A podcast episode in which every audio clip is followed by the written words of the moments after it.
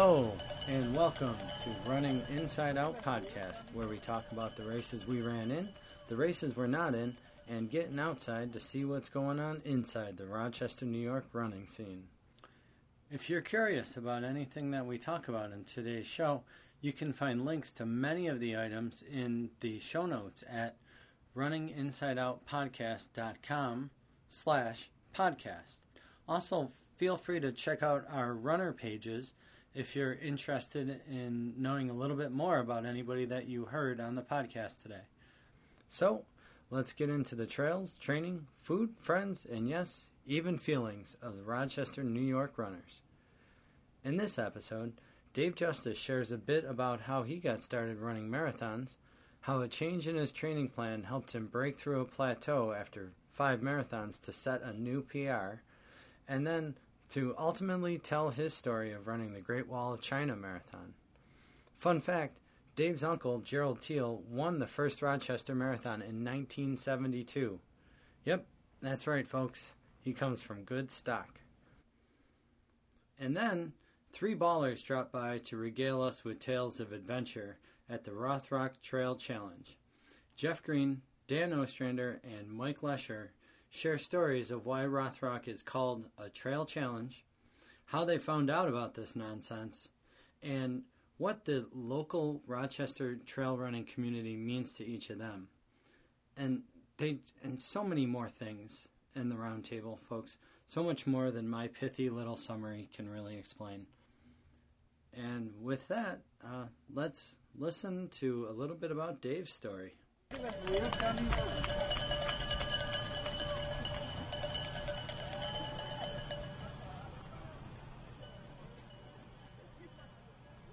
Mom actually ran a marathon on her 55th birthday in Disney World, and uh, that kind of got me going. It added it to my bucket list. My mom can do it, I can do it. So when I was in 2007, I think I signed up for Disney. And I trained with the Bagel Bunch crew, Bob and Roger and those guys in Okay. Greece. I was living in Greece at the time. And uh, it was hell. okay, so, so but that was your that was your first one. That was the first one. And then I took a seven year hiatus from running. It was that much of a hell that Pretty much, yeah. I was a one and done guy for a while, and then I would do an occasional 10k or 5k or a turkey trot or something like that. And then um, I have no idea what it was that got me going again. I was up in Old Forge. I was running a lot just on the trails and outside. I got, I think, just bumping into some of my old running buddies, Right. and um, said, "What the hell? I'm going to sign up for for another marathon." And that's when I uh, I did the Rochester one. Um, my first goal was four. My, so my first marathon in Disney was four and a half hours. Was my goal time. I won't get into that whole story, but then uh, was you didn't get anywhere near four and a half. I did, but it was, a, uh, it was I did, made a classic mistake. I went out way too fast. I at the half, I you know I stuck with the pacer the whole time, and you go through all four of the parks, so it's like there's all this stimulation going on. You forget what the hell you're doing, and uh, at about 13 or 14, I was feeling good. So I'm like, I'm gonna go catch up to the 415 pacer. Who I never saw. I hit the wall probably mile 19 or 20. My legs were cramping. I was throwing up on the side. I was a train wreck. I walked, jogged it into the end, but I made it at 429, like 50 something or whatever. You know? So so you ditched your pace group and then they I ditched it by right- probably about 10 minutes, and they they came right in with me, and everyone was looking all sprite, like you know they were all smart about it, and I was I ended up in the medical tent for like two hours, throwing up, cramping. I couldn't walk for two That- days. That's not what Disney puts on their No, no, no. They leave, they left that part out of the brochure. Um.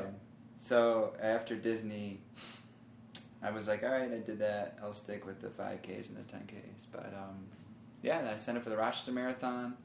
And I think it was the year after is when we connected. Right, so 20, 2013 you ran Rochester, right? That sounds right. Yeah, I think so. That was my first Rochester marathon too. That uh, that was so we both did it before then. Yeah. Right, so we yeah. had both done it, and then we ran the next year together, right. which is why I was able to run 341 because I wasn't running that for my first Rochester. Um, I was really excited that we beat the the storm in that one. That was great. Yeah, well, kind of. Um, so your first Rochester experience, what was that like? Uh, it was good. I stuck with a pacer again. I didn't really have any confidence in myself to just kind of go for it. Uh, my goal was four hours for that one. Uh, so I trained for a four-hour marathon, just on my own, running. I did a Hal Higdon program, and um, I felt pretty good going into that. It was like a good day. I don't really remember it all that much, honestly. Uh, but I did finish just under four. I think I just, you know, I think I came in with a pacer and left them on that last mile or that last stretch. So It's it's so similar. I did my goal for my first one was four hours, um, and I did my own sort of training plan. Uh, I think I was using, I think I used a Runkeeper training plan Yeah. that year, which um, it was all right. But my last long run was miserable, Yeah. and I was so. It it was like through the uh, yeah misery. This is not about me though. So um, but then, so I got there and I was going to run four hours, and I had zero confidence. So I was like, uh, I'll run with the 415 pacer. And I ran with the 415 pacer. Um, Liz Fleikhart, who is like a metronome, the girl ran within two seconds of every mile split. She never stopped for water. She never carried water. She didn't Wow. eat. She didn't drink anything. She just ran 415 like and um, I at like mile 22 in Genesee Valley, I got like a giant cramp, and I ran 417. So I, I didn't have the success, um, but my goal was the same. I think for that marathon, I was still like very rigid and you know every 30 minutes take a goo and like Mhm. not like paying attention to my body just paying attention to the clock and what i'm supposed to do every mile every every landmark and all that but And then, um, so I think we met somewhere around maybe the not not quite the middle of the summer, maybe about this time. You Yeah, know, I probably. think because you were down from Old Forge and you just you didn't show up yeah i think i showed up for a long run Saturday. one of And there was like five of us. yeah Jeff Polk had his new watch, Yeah. and it was like beeping the whole time. Remember that? sorry about that guys yeah we did the uh, uh, down at the Ironically, right through Durand Park, I think. Um, well, the first one was in the city. I think we ran over the pedestrian bridge right, down right, East right, right. And yeah, Jeff Polk was apologizing for his new watch the whole time. Every time he's before or after his pace time, he's he's yeah, he had it set for he had it set for his threshold for minutes per mile or whatever. and then I think like we kind of kept sort of running occasionally weekends throughout the summer. yeah. And I don't even know how we decided that. Well, hey, we're both going to run 340, Together. Yeah. Yeah. which you know I think more and more about that. That's a, a big deal to to go through four hours of to choose to go through four hours of trauma with someone. Yeah, that's the only time I've done that. I wouldn't do it again. No offense. I, mean, it was great. You'd probably say the same, but yeah, it's a challenge to like just stick with somebody. One of you was always pulling or pushing the other one, you know. And Yeah. sometimes that's good, but sometimes And we did that, Yeah. but somehow we managed it. But it, it is. I might weird. not have finished that race if you weren't there. Remember my knee popped at like whatever it was Yeah. coming down that last stretch of the canal. Yeah, the knee, the knee pop. The um, I had the whole thing like when we were. You were really quick to get out of uh, the water station, and I right. was like, I was like, can I take a swallow? And you're like, we got. that was eight seconds, Dave. Eight seconds. That's it. All right. we gotta go. We gotta go. But it was it was interesting because we did finish that, and I was like, I thought about it. I'm like, wow, I just spent four hours, you know. And and Mhm. road marathons are something interesting because normally I'm trying to run honestly to get away from people, which is why I, I probably won't run a road marathon again. like because I'm usually running to be sort of not necessarily by myself, but in a space by myself. You know, where I don't somebody somebody could be next to me, but they sort of respect that space. Yeah. And I think we had that too. Yeah. I think that's what was important. You know, because there were there were long stretches where we weren't talking Oh, yeah. at all. Yeah. You know.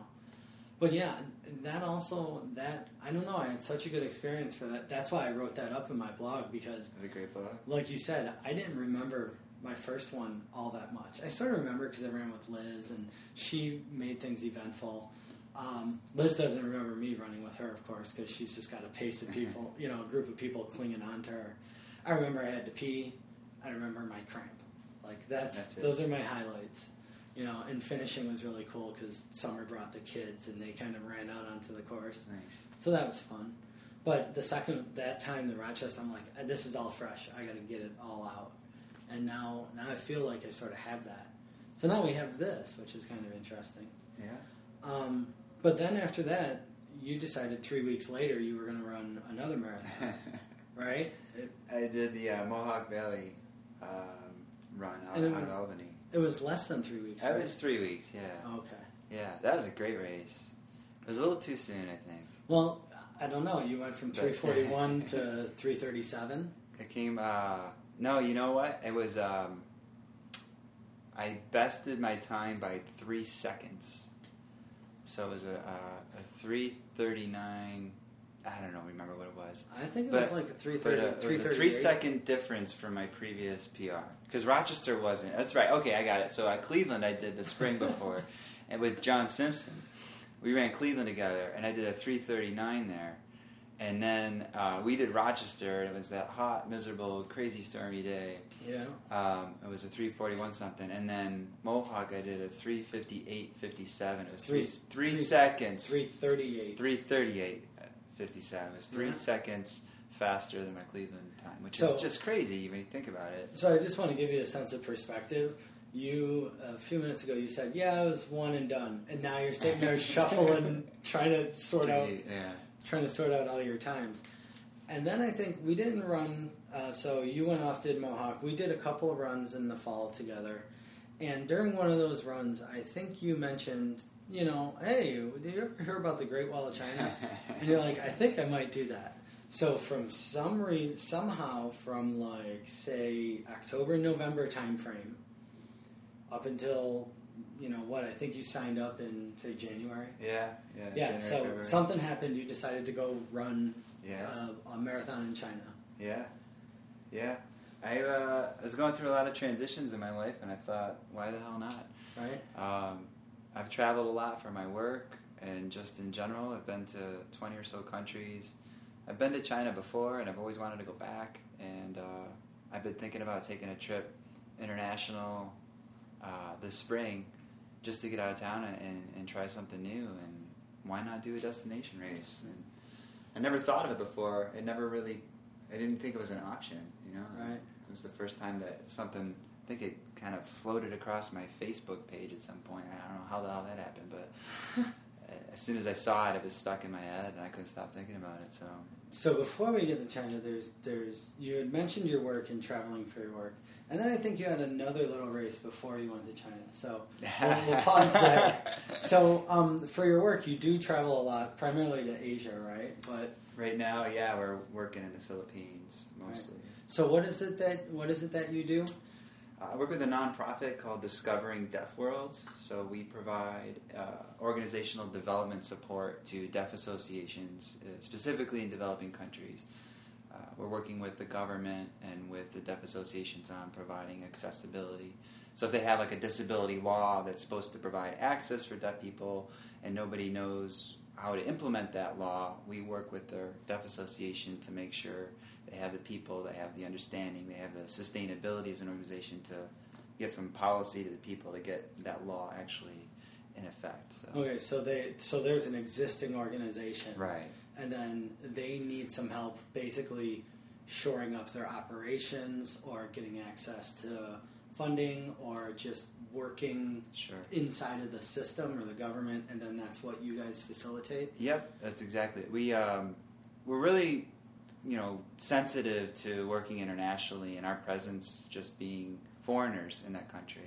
Uh, so a lot of the work we do puts the local deaf population in the in front and center of, of even in our training sessions. It's more process facilitation than it is us standing up there lecturing as if we're the ones with all the knowledge. They have just as much knowledge to share with us. It's more of an equal exchange, but we facilitate the process. And we do training topics on strategic planning, financial management, organizational development, program development, disability law, PR outreach, all those kind of different, you know, skills that you need to run an organization more effectively. So you, it- you sort of teach them how to be a business. uh, we work together on that, yeah. Yeah. Um, Okay. Because the business Right, practices are so different, the language, the culture, So the they have- expectations are so different. Right. They're really the ones driving it all, and you're just helping them meet whatever the need is that they that Yeah. they're looking for. I mean, honestly, a lot of what we do is ask a lot of directive questions because the answers, it's like when they come up with them themselves, they own that Right. versus somebody came and told me this, you know. Yeah. yeah exactly. And You it's all in their local sign language too, which is the other twist. A lot of them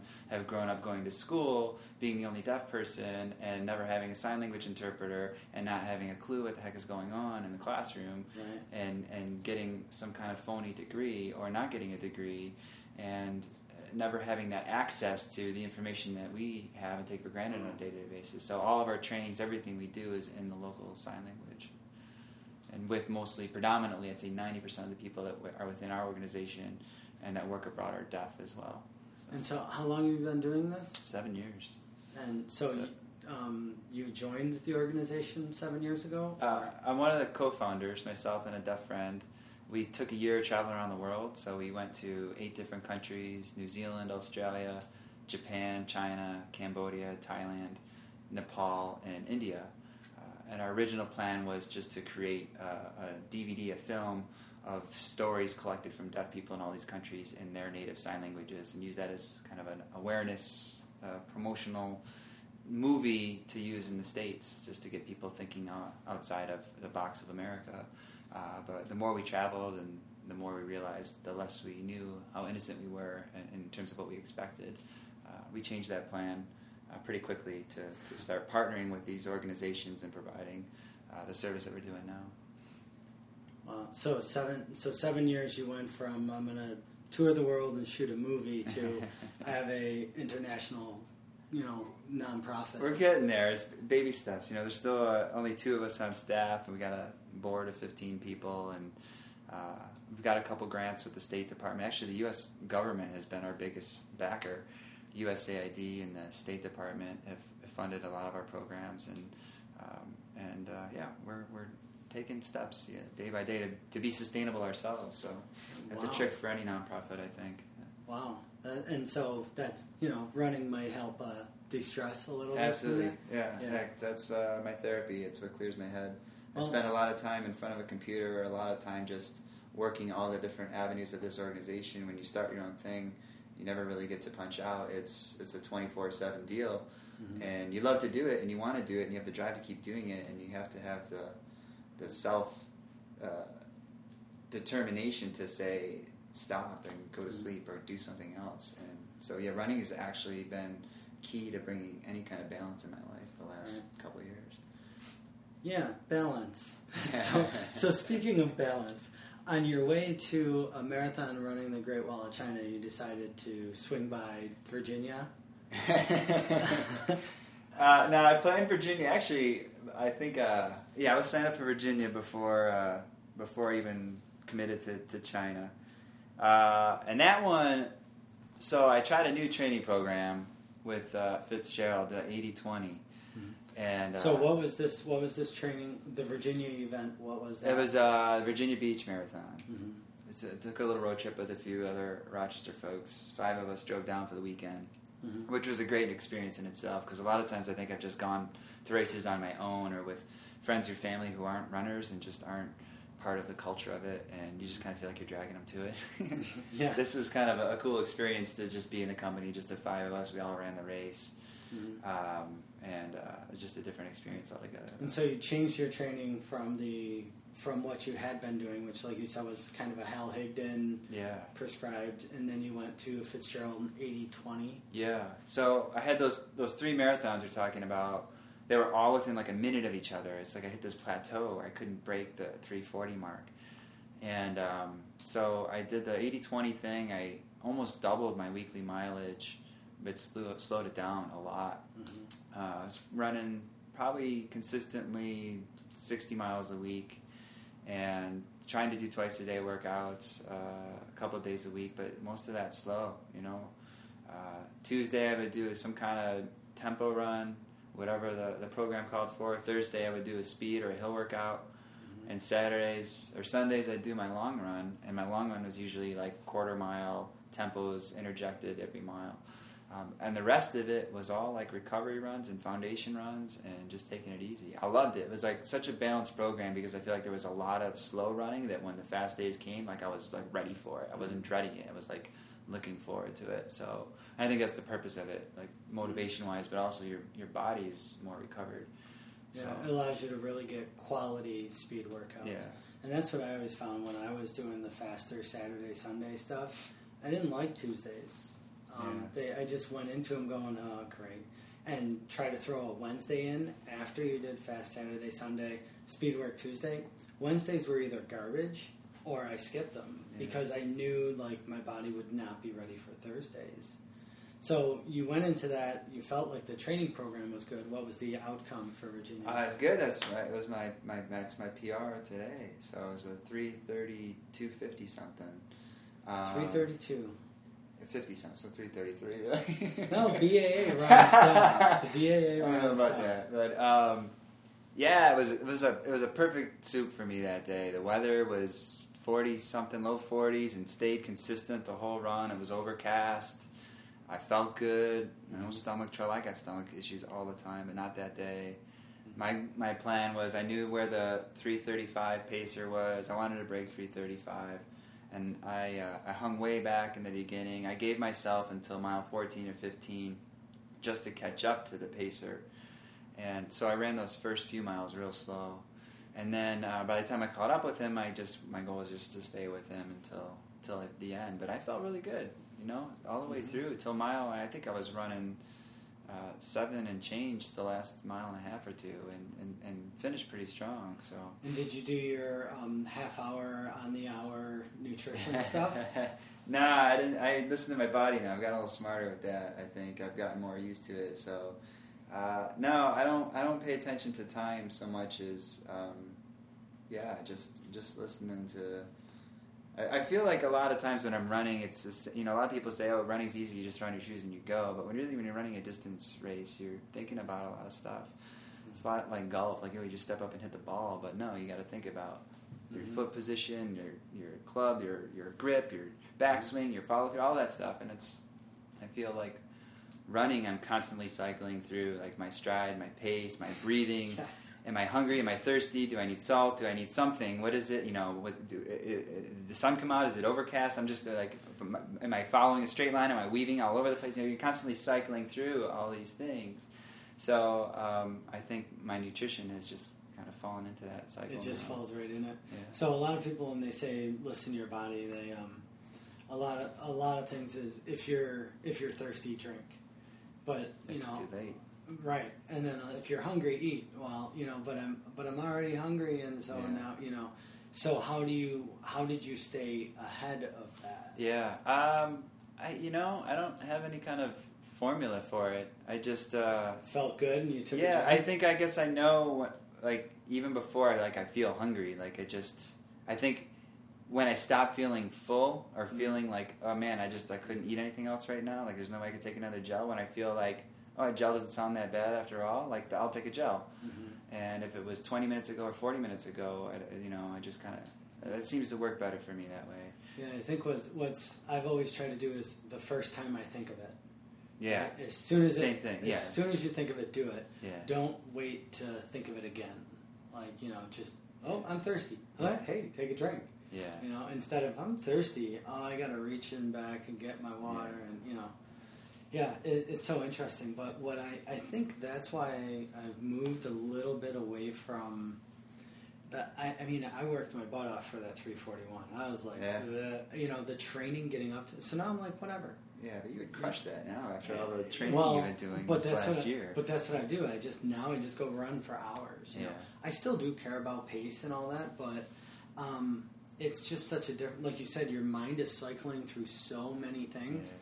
On the trails, I don't I don't cycle through so many because I'm not worried about weaving because I'm on a trail. Yeah. Like you know, I'm not worried about running the tangents because you end up in the brush if you're not on the trail. You know, like so there's a few things that can drop out of it, hmm but But um, you're also your mind is much more engaged in where you are. You don't turn off like I'm running on the road. Okay, I can turn off my footfalls.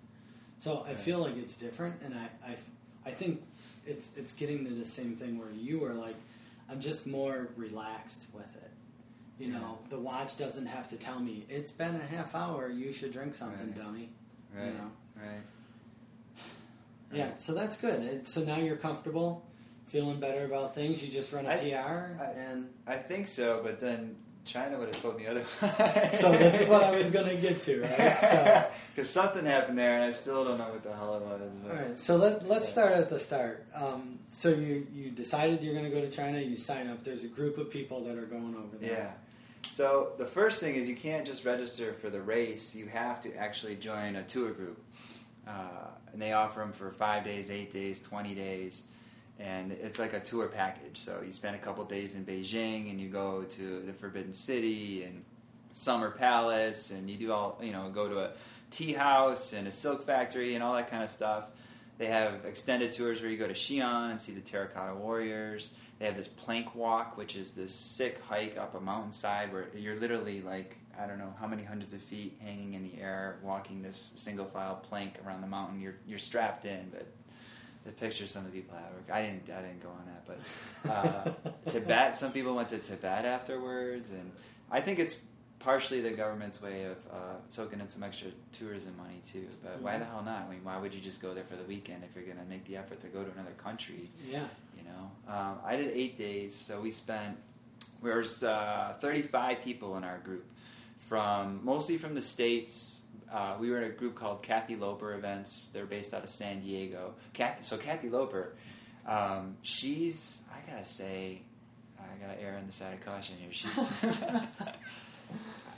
She's high not- 60s. she's not as young as young- you. know, she's maybe late 60s, early 70s. But she used to run marathons back in like the early 70s. Before, whenever women weren't really supposed to compete in races, she used to Mhm. just hijack them and she would kill it. Her best time is 257. Wow. Uh, so she's a runner. She's an athlete. She still is. She ran the half for, for the Great Wall now. She's done the full. She's she does the half every year. She's been doing it for 15 years, I think, or something. Leading a group to China. Um, so we had people from Poland, from Russia, from Japan, uh, from China, and from the U.S. that were all part of our group, uh, and we did all you know the kind of the toury stuff together, uh, and then uh, we ran the race together. So the the first uh, thing they have you do two days before the race, you have to go on an inspection uh, of the course. It's a requirement for anyone that's running it because it's so technical. Uh, you actually run maybe a 5K on the steps of the wall twice, and it's 5,184 steps, I think, altogether. So, For just the 5K? no, total, total. okay, I total, was gonna say, because that's, that's It's- a It's a lot of stairs. It's a lot of stairs. Um, and so the Great Wall, it's like 50,000 kilometers or something. It's like basically east to west, the whole Mhm. country. And it jets out. It's not just a straight line. It jets out in a lot of different directions. It was been it was started being built BC, so 2,000 years ago. It's been up and down. It's fallen apart. It's been rebuilt. It's been taken down intentionally. It's been destroyed. It's been rebuilt. Uh, the last uh, of it was built in the 16, 1700s during the Ming Dynasty. Uh, a lot of it was to keep Mongolia out during uh, war times. And so the steps are built as a defense mechanism. All of them are uh, uneven intentionally because if they were uniform, you know, the soldiers would march right up and get in a rhythm and keep going. But these steps are some of them are real thin, some of them are real thick, some of them are short, some of them are wide, some of them are cobblestone, some of them are slate. They're different kind of materials, so you really got to pay attention. And there's parts where it really opens up, you know, ten people wide, and then it's single file. Uh, it gets real steep where it's almost like a ladder. You're you gotta you know hand to foot get up them, and there's parts where it just levels off. And um, Do you think like it was it was really just put together poorly and they retconned, they retconned the story? You know? yeah, this is uh, this is intentional. See how hard it is. Yeah. You know, you get a really bad addition on a house, and you're Yeah. like, it's it's Art Deco. and what's wild is they have all these people up there like selling souvenirs and water and the same stuff they sell at the street markets. It's like because they know that a lot of tourists are walking up and down the wall. And just to think the hike that they went on to bring all this stuff up is, Yeah. is pretty pretty incredible. So they make you do that. Is that to so that you know what you're getting into, or so that they know whether or not they should let you run? And then they let people afterwards decide if they want to drop from the full to the half or from the half to the 8K or the other way around. And you would think people would walk through this and say, no freaking way. But it's actually the opposite. More people after walking through it end up bumping up because they realize it's going to be one of the most challenging things they've ever done. And why not? You know, if I'm here and you get caught in the excitement and let's do it. There was a, a, a couple. They were in their 80s. They were with us. They were the parents of two of the, the the people that ran the half marathon in our group, and they did it. They did the whole 5K loop of the steps. And it took them like uh, three and a half or four hours, but they made it all the way through. They got down to the finals. We were all waiting for them, like hoping they made it all right. We were getting worried because we were down a couple hours before them, and. Um, but they made it. They made it all the way through. They got to the final square, and they're running around and dancing and waving their hands in the air. And uh, it was pretty incredible to see. I hope I'm 80 and could do something like that. yeah. Um, so yeah, so you drive, and it's uh, the the the the wall is two three hours from Beijing. So we had to take we had a bus out there and back for that. Um, the thing that sucked about that is I was really sore the next day Mhm. just from doing the inspection. Like my quads were burning because we did, you know, we did all the steps. Uh, and uh, I wish they had done it a couple, you know, maybe three or four days beforehand because I was pretty sore coming. We a lot of us were pretty sore coming in on race day. Um, so we uh, on race day then we uh, we got about three o'clock in the morning. We had to get up to catch our bus to the wall. There's two main tourist sections, and uh, we went to the less touristy area. Uh, it's it's a little bit more quiet. I think it's where they've hosted this race every year. They had uh, I think 2,000 runners. 900 did the full, 1,100 did the half, and a, and a handful others did the 8K from 64 countries, which is pretty amazing. I've never seen such an international Yeah, presence wow. before. Uh, so condensed. I mean, it was so many languages, so many flags, so much like pride. You know, a lot of people there with their flags like to run the race or with shirts are very, very prominent of where they came from, and um, and that was pretty wild. It was cold when we started. It was like hat and gloves cold, uh, which was strange because it hit I think close to ninety later that day while we were on I the was going to course. say it's very strange. Yeah. Uh, the whole course is brutal sun beating down on you. There's no shade anywhere. There are no trees, nothing. It's just, it's pure sunshine from start to finish. Uh, it's hot. And um, you start the race. So there's four or five waves. They set you off. You start in, uh, it's called the Yin and Yang Square. And uh, you start right up a switchback. The first three miles, it's just straight up the mountainside. Uh, to to the to the entrance of the wall. So they just kind of knock you out right from the start.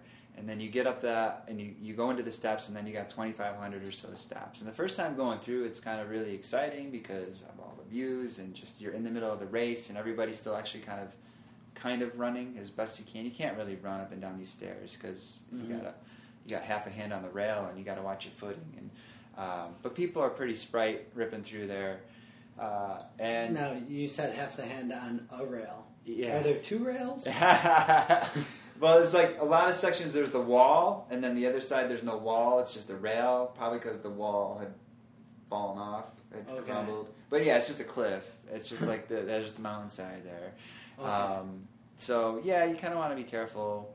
Um, I mean, it's it's a sturdy rail. You're not going to fall off. You'd have to really be Mhm. out of your element to, to go over. But uh, it's tricky too, you know, and it slips. It's like it's like slate and it's loose rock, and I mean, I wiped out a couple times just walking the inspection course. So that's why they have you do that. You know which sections you Right. kind of got to be a little more careful.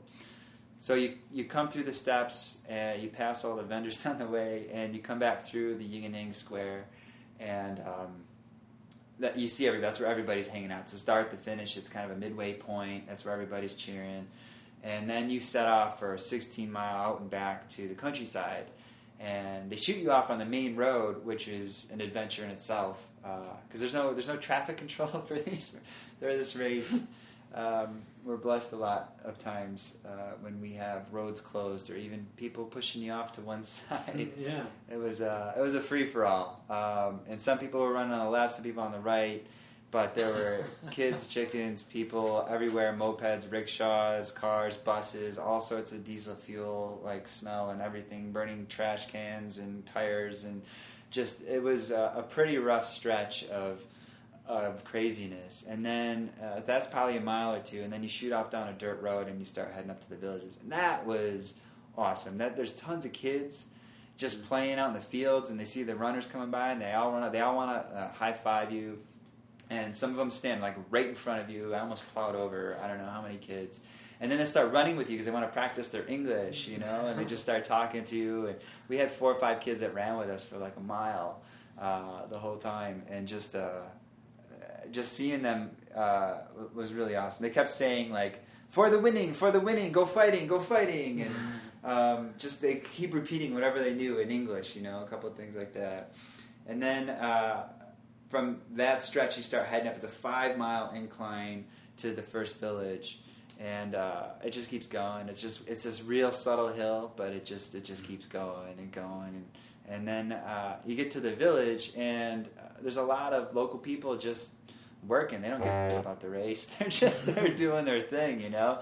Uh, and then some of the people are out there cheering on and screaming in Chinese and uh, high fives all around. And then you go down another stretch. It's a real steep decline, and then up a second hill to the next village. There's this dune buggy park where you see all these kids racing uh, four wheels and ATVs, and and then you head back down the hill through another village and back out onto the main road to pass through uh, the square again. So there's a cutoff time of six hours to get back to the square. If you don't make it in six hours, then your race is over. And I got to tell you about my buddy Sear, uh, who who has a hell of a story too.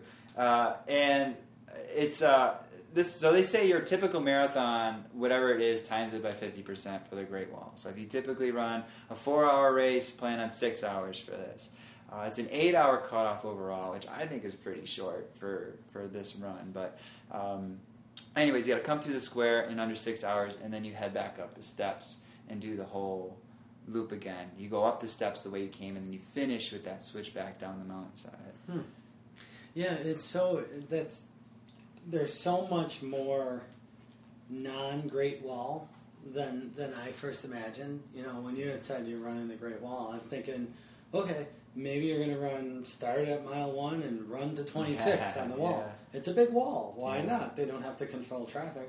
And I thought, well, maybe it's not point to point. I was like, maybe they run out at 13 and then they come back. And I'm like, but that would be some traffic Yeah. out and backs. And so now I guess I sort of get it. They they just use a small section of the wall. Yeah, I think it's about two and a half. It's like a five k, I think. hmm Two and a half miles or three miles that you're Mhm. actually on the wall on the stairs, and you do that twice. Mhm. So it's maybe five or six miles altogether. So and thank you- God because I was just gonna say, so- it's more than that. Uh, there'd be a lot more people coming down in stretchers. I think. Right. So then, um, so you said it's six hours to get back to that square. So where were you in relation to that? Uh, I was coming in a little hot, which Yeah. um, which which bit me. I think I was at about 330, 340 coming into the into the into the to go up again with five miles to go. Right. So I was on on pace for maybe 445, um, which was way too fast because I So- crashed. Right. So then you you leave that square. You go for your last 5K up the wall. Everything up to then has just been sightseeing. Everything's been wonderful. Yeah, And you got to go up some stairs, yeah. right? And then run a Just a little couple loop two and come tree, 2,500 more stairs. yeah. Uh, okay. Yeah. So um, yeah, so I felt good. Like my goal, I didn't care about time for this race. Like Even though you're coming in a little I, hot. you know, I got caught up a little bit maybe, but but I told myself, you know, I'm gonna run comfortable. I'm not gonna pay. Att- I didn't pay attention to my watch, and if I can't have a conversation with the guy I'm running next to, why am I here? You Mhm. know, I mean, I'm here for that experience as much as as anything. I don't care about my time, and I felt good. I felt good. I didn't feel like I was over pushing it. I think nutritionally, I had had maybe five gels up to that point. I was drinking water and purple drink at every station.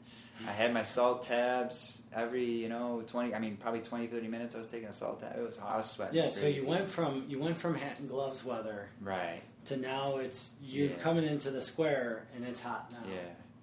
Yeah, and uh, and that's yeah. I wasn't expecting the heat. I guess I wasn't used to the heat. So, I just coming back into that square. I got a little bit. I got a little tinge of lightheadedness. I said, "Oh, where did that come from?" So I sat down for a couple minutes. I grabbed a bottle of water, and uh, and just sat off to the side using the, the side of the wall as my shade. And uh, and I felt good right away afterwards. Like it, it came and it passed. I didn't even you know I was probably down for two or three minutes, and I was like, all right, well I'm gonna keep moving then. And uh, I didn't pay attention to that warning sign. so I go through the the square, and that's where everybody's cheering and going crazy. So I soaked all that up, and then headed back up the stairs, feeling like a soldier, you know. And about maybe 15 minutes, uh, and it's the, you go up this is called the Goat Path, and uh, it's pretty much just a straight up incline for close to a thousand feet, 800 feet, or something like that. And it's like dirt. or no, it's all it's all stairs. Oh, it's all the rickety It's all, stairs. They all Okay. rickety, steep stairs, hand, you know, foot to hand climbing stairs. And I got lightheaded again. So I sat down, and then I got nauseous, and I started seeing spots, and I just everything shut down. I just I started throwing up, and my whole body started tingling. My fingers were tingling. I had like no feeling in my arms. Like within minutes. Within It's- seconds. Wow. It happened so fast, and I've seen spots. I was pretty sure I was going to black out, and I was on my own. There weren't even any runners before or behind me when that happened. Um, actually, there was a tourist that was walking by, and she sat down next to me and goes, "Peace," and, has, and takes a selfie, and then keeps walking. Thanks. So then a runner came by probably a couple minutes later and gave me a push. You know, like you okay? You okay? And I couldn't even respond. I was, I'm on the steepest section. It's single file. I couldn't have been in a worse place. Like there was nowhere to lay out. I'm laying on stairs with an arm wrapped around the rail, hoping you know I'll just stay put. And everyone has to step over me. You know. Yeah. So one of the runners, I think, sent down a medic, and uh, the first person down was a 16-year-old volunteer uh, named Yvonne, who was Chinese, and she just had a, a bottle of water and an umbrella. And, uh, and her little radio, and she came up. So I immediately, you know, so you go okay. And the first, all the words that could come out were, were "I'm gonna puke," "I have to poop," and "I can't." I think I'm gonna pass out. Because I'm just thinking, I don't want to like lose my stuff right here on these steps laid out like that is like the worst thing. I I had nowhere to go. I they couldn't control it. I didn't. Everything was shut down. I'm shaking and my my I can't feel anything. I don't know what to do. I'm freaking out. So she just starts rubbing my back, saying, "Oh, you're so brave. You're so brave." and she pulls out an umbrella and just stood there and over me with an umbrella, rubbing my back. She gave me a bottle of water. And so I kept throwing up. Other runners are going by, and uh, and that was my moment in this race because here I was first feeling like an ass that I flew all the way to China to run this thing, and I'm going to end up disqualifying because I went out too fast. I didn't pay attention to the heat, and I'm not going to finish. And I'm going to be so pissed at myself. And then I was like embarrassed. You know, here I am, a total train wreck, and I'm clogging up the trail of everybody else that's clearly struggling to get up, and I'm just now an extra barrier for them to You're climb more, over. You're one more uneven step. That's Yeah. all. And uh, everybody was so encouraging, you know. Uh, I was half there, you know. I mean, you know what it's like to be completely nauseous, the worst hangover you ever had in your life in college, and all this other stuff happening on top of it. And people just kept saying, man, you know, come on, brother, be strong. You got this. I'll see you at that finish. On your feet, man. Come on, you can do this.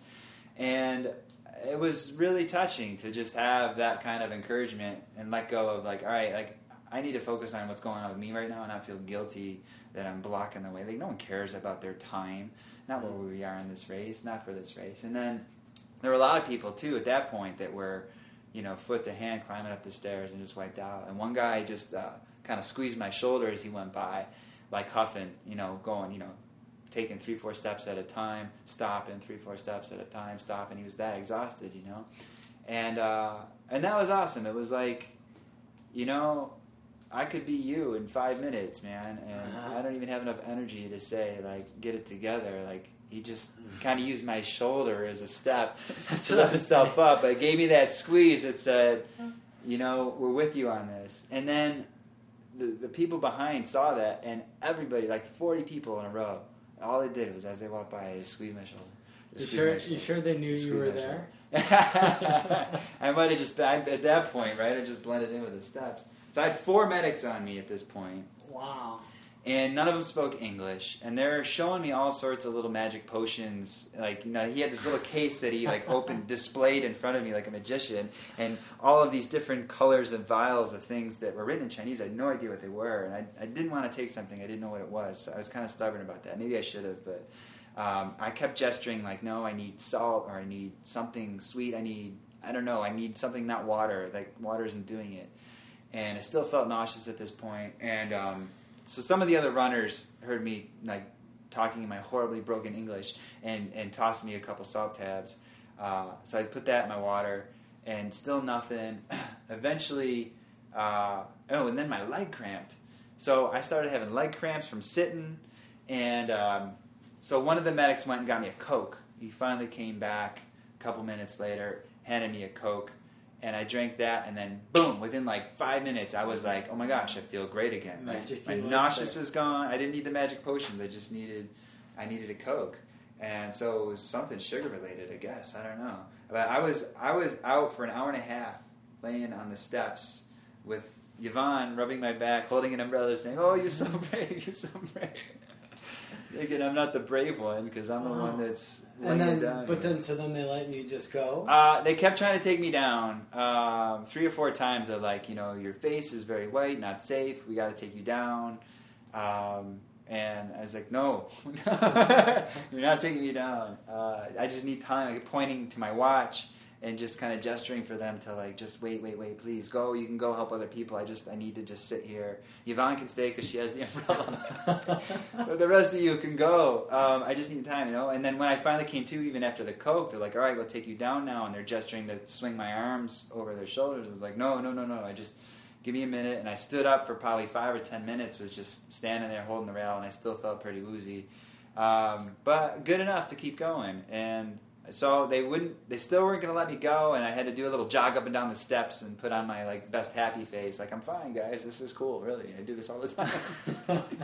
And so they agreed to let me go, and they kind of gestured that one of the, the medics was going to follow me. And I was like, all right, good idea. And, um, and good thing he did. So off we were, hour and a half on the steps, just laid out. Started going back up the rest of the goat path. And uh, I probably 10 minutes later, my leg cramp came back. I mean, it was like violent, like leg cramp. My, my whole leg, my, my calf basically was just flexed, like uncontrollably, and I couldn't. I dropped me right to the ground. So I kind of shimmied off this. Luckily, this happened on a platform and not on the steps again. Um, so that medic was with me now. Was all of a sudden massaging my leg, I got Man. medics on me. I'm like, Jesus! Now I'm now again. I'm like embarrassed because I'm like I'm that guy that didn't prepare for this race, you know, and taking up all this uh, every all the support that's on the course. Uh, so I laid out for another probably 20 minutes, and I didn't feel like sick or nauseous. I wasn't seeing spots anymore. All that was just this calf thing now. So I was like, all right, I can get through this. And um, I got up and I got moving, but every time I kept walking up the steps, my calf would start locking up on me again. So I had to turn around and um, and go backwards up and down the steps, holding on to the rail. Because you know when you've Yeah. been through that before, after after Yeah. race day when your calves are trashed Yeah. if you turn around. Uh, Wow.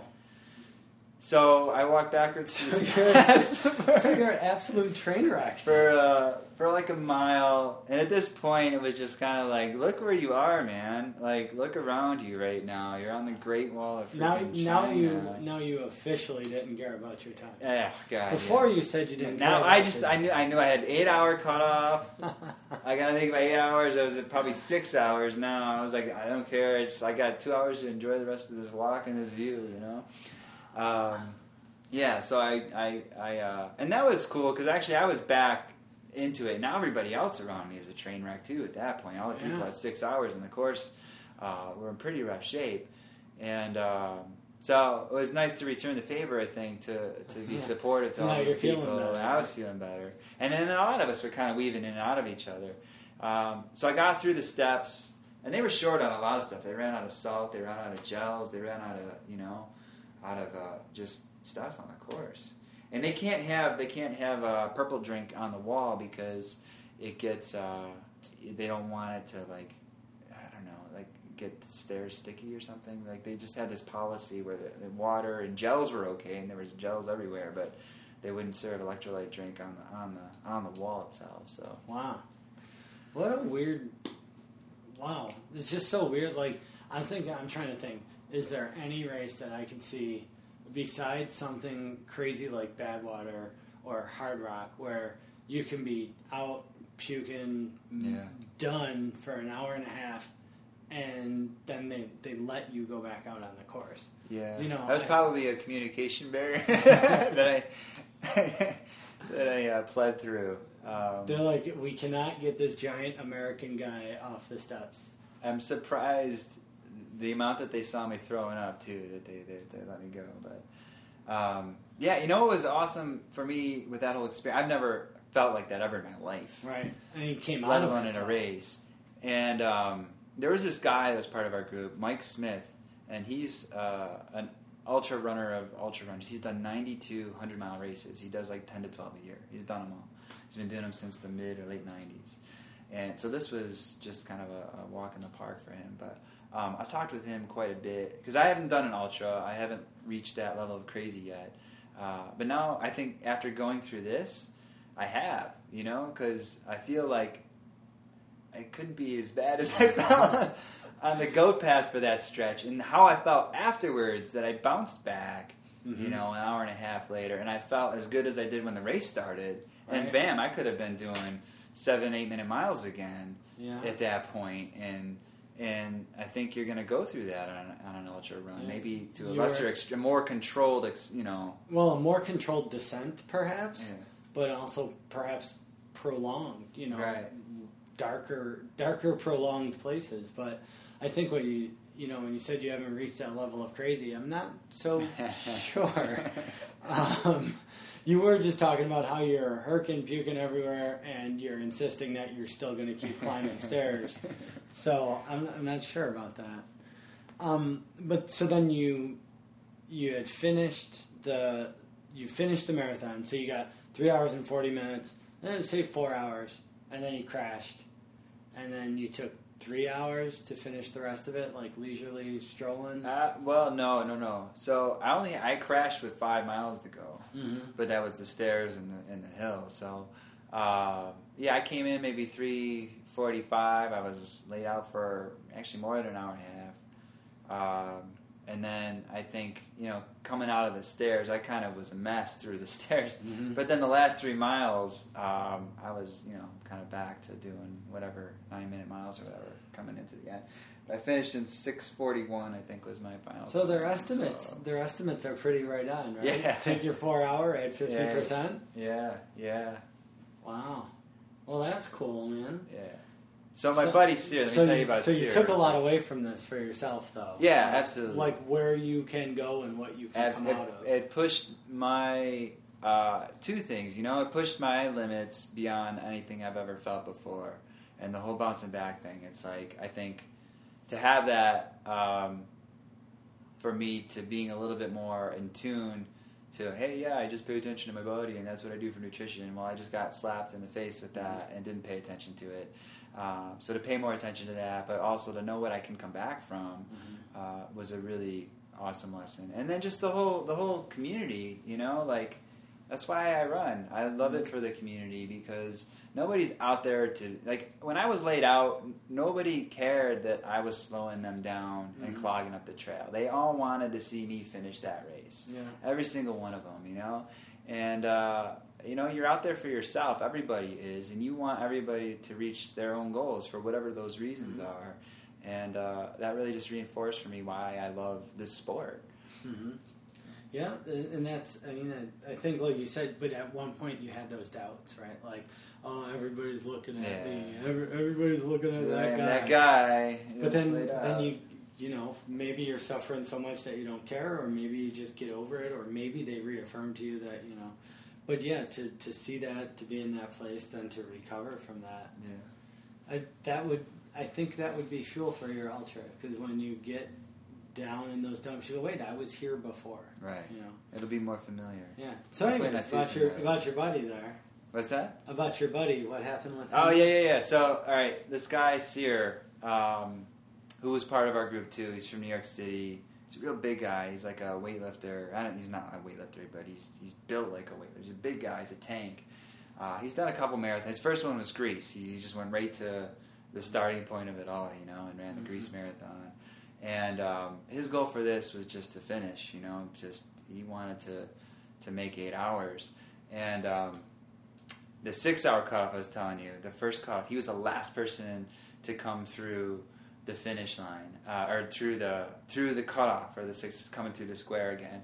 He came in at five fifty eight and something or whatever, you know. So everyone behind him got got got disqualified. They shut the gates and you can't actually come through to go up the steps again. He's like, I felt like Indiana Jones, like running through where the, the the wall is closing, and I did my like tumble and roll through the gates as they closed, and and then he had the sweeper on his ass for the whole rest of the race.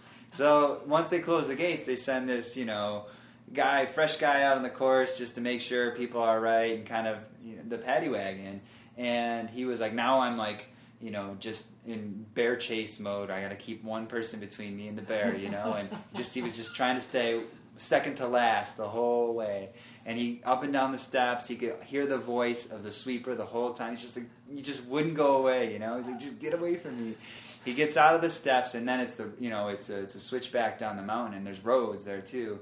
And the paddy wagon pulled up at uh, the 42k mark. So I, I mean, he was like less than a mile from the finish, and they're like, you know, come on, man, you gotta you, your race is done. You gotta come with us. And he's like, I'm like, I'm, I'm less than a mile from the finish. Just let me be. He's like, no, we can't. It's our, it's our policy. We, we're liable for you. We can't let you finish the race, but we'll drive you to the finish and you can get your medal there. He's like, I don't care about this stupid medal. He's like, you got to get in the van. He's like, I'm not getting in the van. He's like, you, you got to get in the van. So he takes his bib, unbuttons his bib, takes it off, hands it to the guy, and goes, here you go. I'm no longer in this race. I'm just a traveler in China going for a run down Main Street here. Enjoy your day. And he just kept going. And the guy had no idea what to do. He's like, You're not liable for me anymore, so I'll see you at the finish. And he just kept going.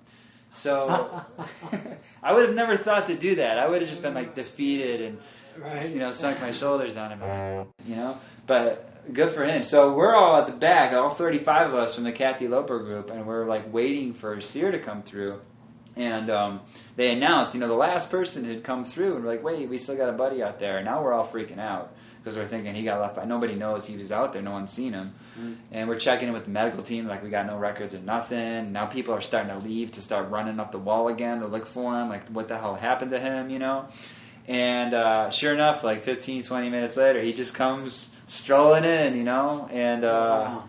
and that was awesome. He did it, and he came there to do it, and he did it. And then the guy, the sweeper guy, uh, ran right up to him as he finished, and he's like, "Man, you earned this." And he and he pinned that medal right around him. So, so good for him for You guys just the- breaking all the rules Yeah, over there. yeah. It's China. There's no rules, No right? rules in China. That's pretty cool, man. Wow. So it was an amazing race. I would do it again. I would absolutely do it again. I feel like I, I need to have my rebuttal. Well, you can't do. You got five more continents. You gotta hit that's that's something that's right. My bucket list has grown. You Uh, can't repeat a continent until you do that. I could do it twice, I guess, right? yeah, I definitely want to do that next. Um, the Seven Continents Club. Uh, you know, I'm thinking every two years, maybe I'll pick a race. All right. Well, what are you doing this summer? Anything?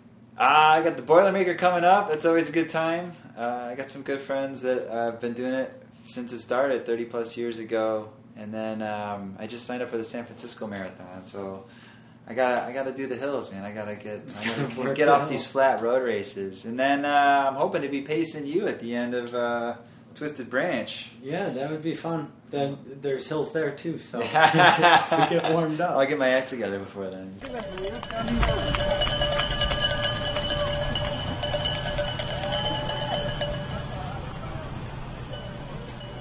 And now the roundtable with Jeff Green, who is some sort of rock studying science wonder kid who can also run 50Ks on a single gel and the moisture that he sucks out of the air. Uh, Dan Ostrander, who is a, um, among other things, a uh, Medved ambassador for the Wednesday night lemonade runs, and Mike Lesher, uh, also known as I Am Lesher, or the man behind many of our wonderful trail photos on the Running Inside Out podcast website. Uh, put the three of those together, and I, I don't know what you end up with, but um, here's about an hour of it, and maybe you could sort it all out.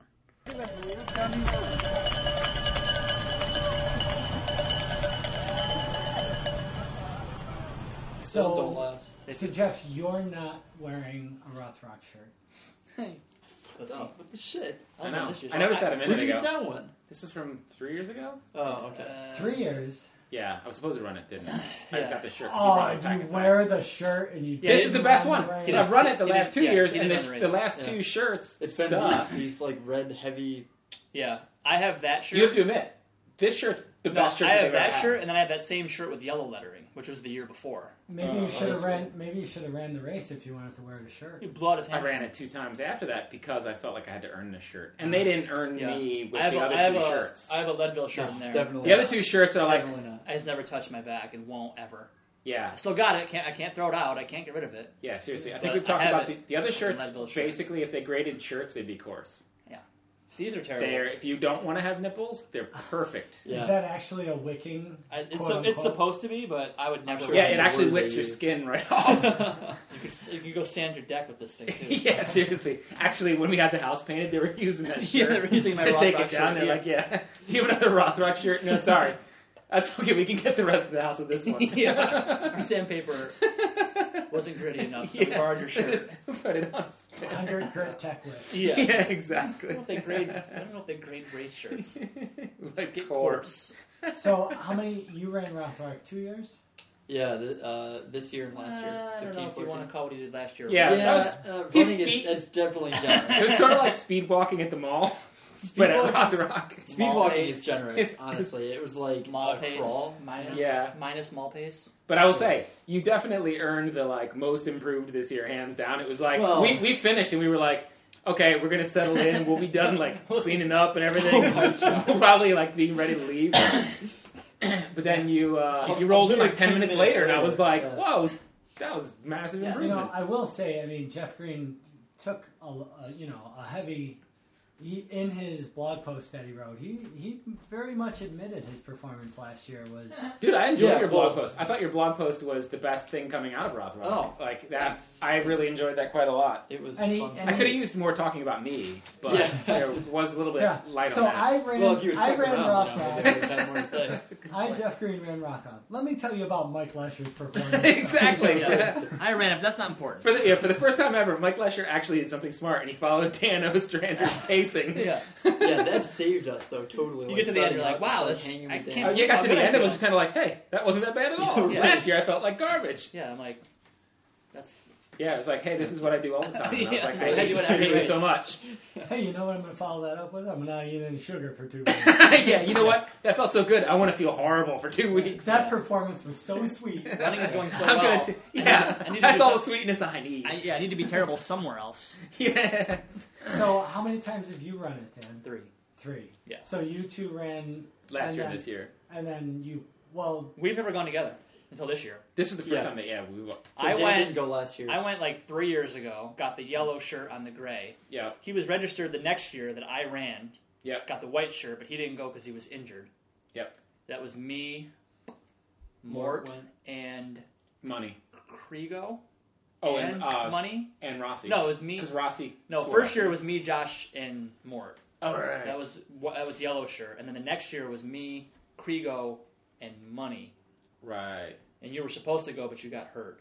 Right. Then I skipped the fall in the next year. That's the year that I went. The first Yes. time last year. Yeah, When- I when I went. that was When I two of us and, and Mort, Mort and Feisner and Feisner and Ben Murphy and Ben Murphy. Yeah. and people. The, and other the- and um, Andrea Hickerson was Hickerson. there. Kyle was Hick- there too. Kyle was there too, and some of their friends. I don't. I can't recall their names. so how is this? How? I mean, this is a faraway race. How is this a thing that like More- groups of more- groups of people more- just more, started going? Definitely. Mort did it. I know Charlie Sabatini's done it, Yep. and he's 800 years old, yeah. and he got through it. Probably like faster. He beat Jeff. Moses that year, though. The think- first time he ran it, he beat Moses. I think he beat Jeff. Well, that Moses time. was busy carrying those tablets down. Moses was carrying the tablets down from Rothrock. It was no, but I hard. know, uh, no, he- Mort. I don't know how more. Mort discovered it somehow, and then just started dragging us into it. Well, yeah, it's part of the Hyner series.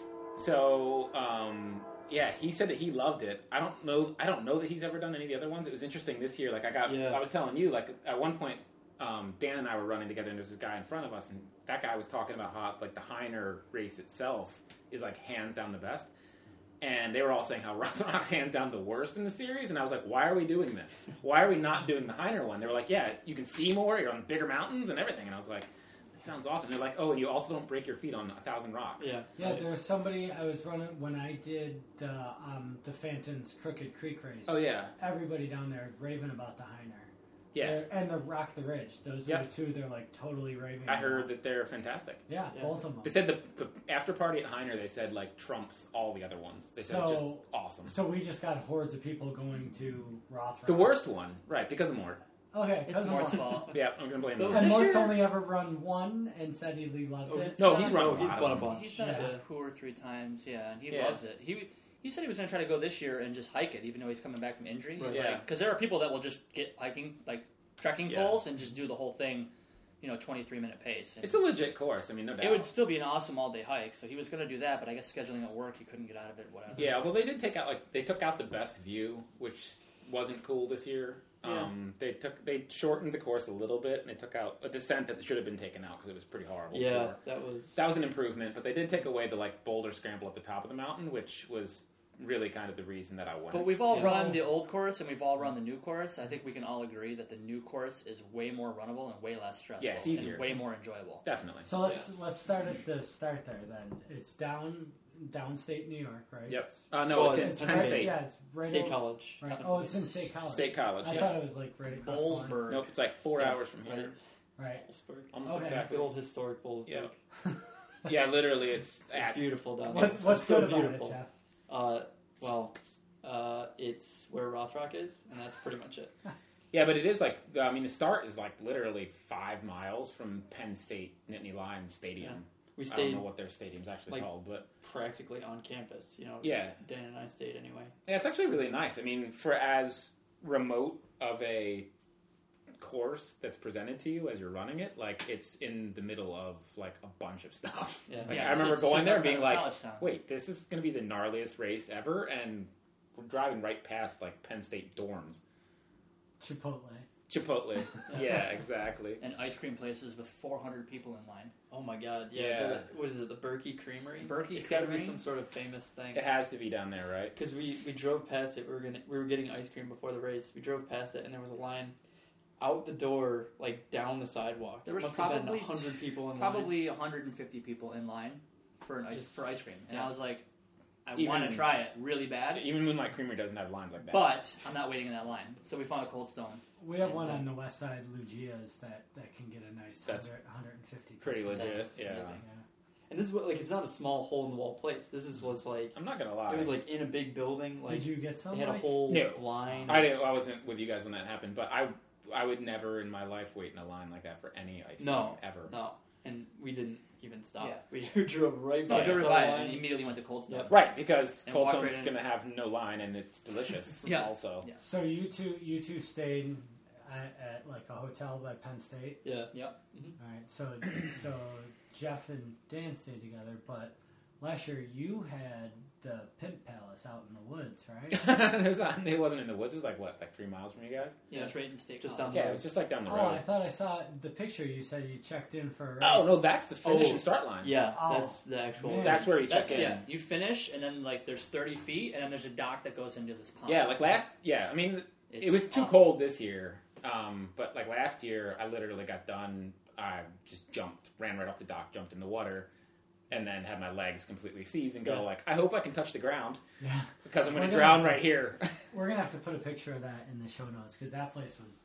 oh, dude, it's good. it's Really legit. That's it's the finish. man, Wow. it's it is a great court. Like that's the whole reason anybody goes to run that thing. Right. Like last year, I I remember getting done and being like, Mort asked, he's like, "Would you run it again?" And I'm like, "Nope, nope, nope, nope, nope, nope." and then within an hour, I was like, "Yep, totally will run it Yeah. again. I'm signing up for next yeah, year." they do. They bring in pizza. They there's tons of soda. There's tons of beer. They got beer on tap. They got a grill running. They do a chicken barbecue. Yeah.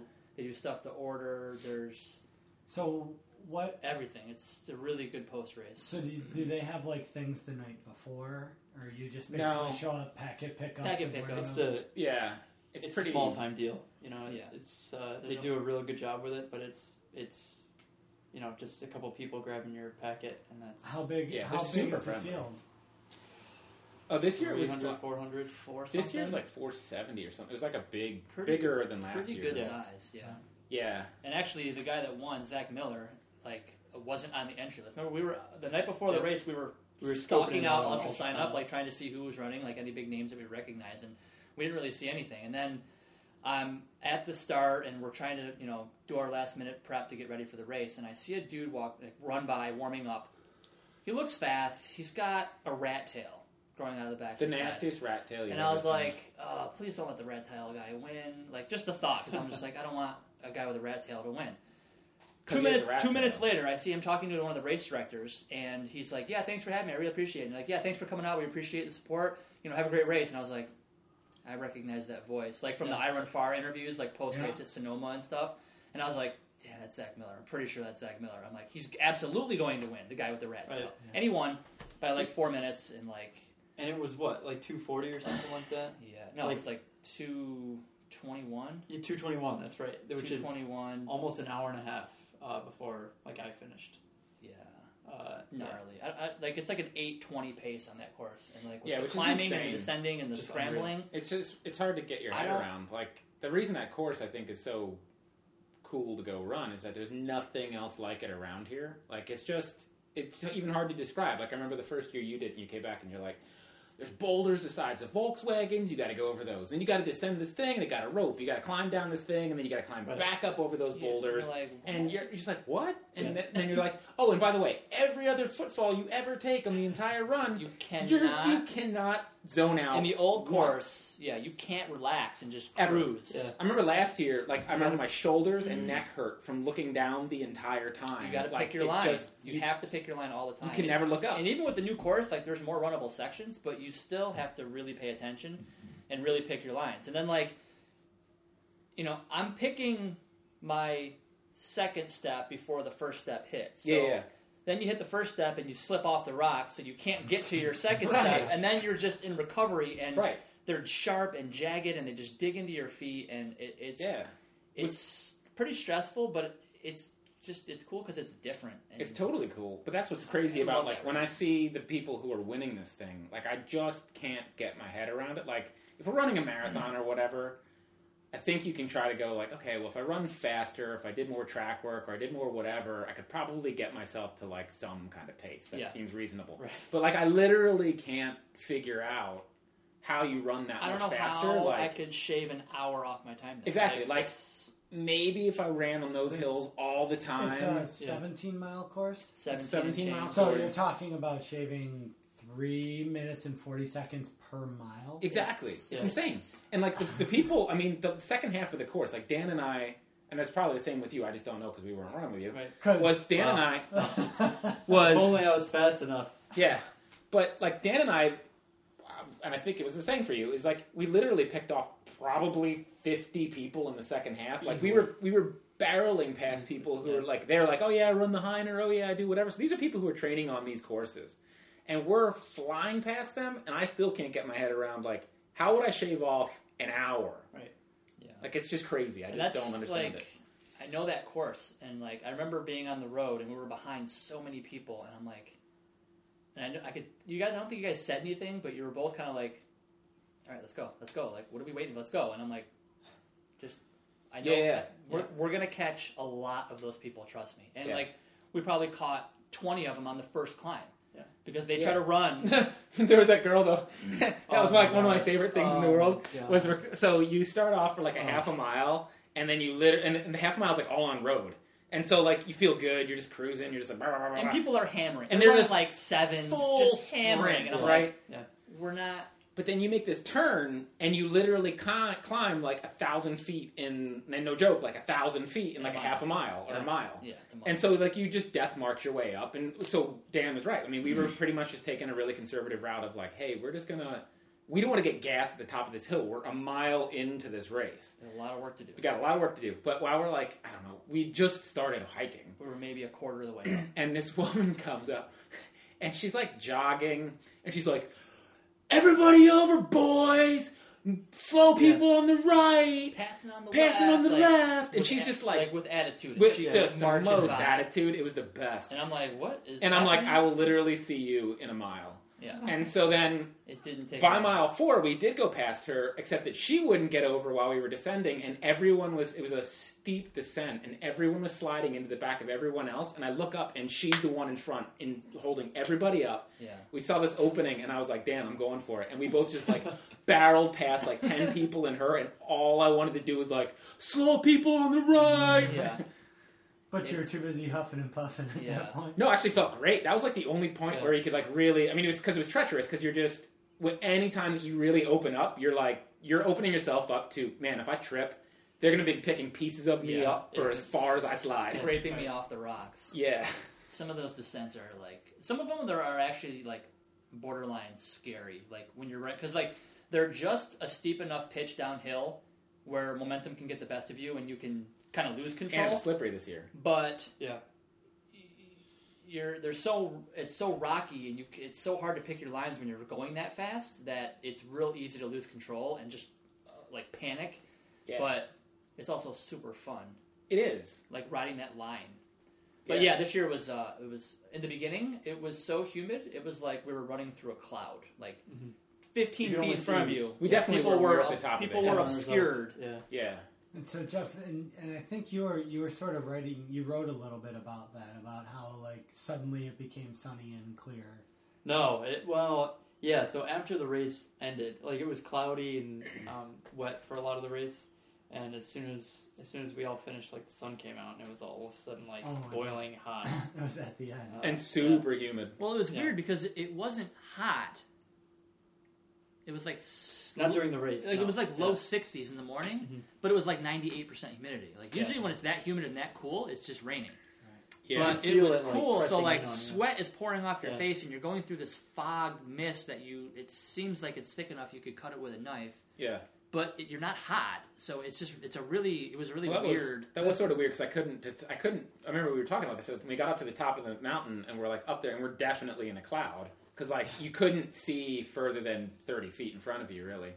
And I just remember thinking like, I don't know if I'm sweating or if this is just like all of me just running through a pool of water. Yeah. That's how I described Damn Good last year.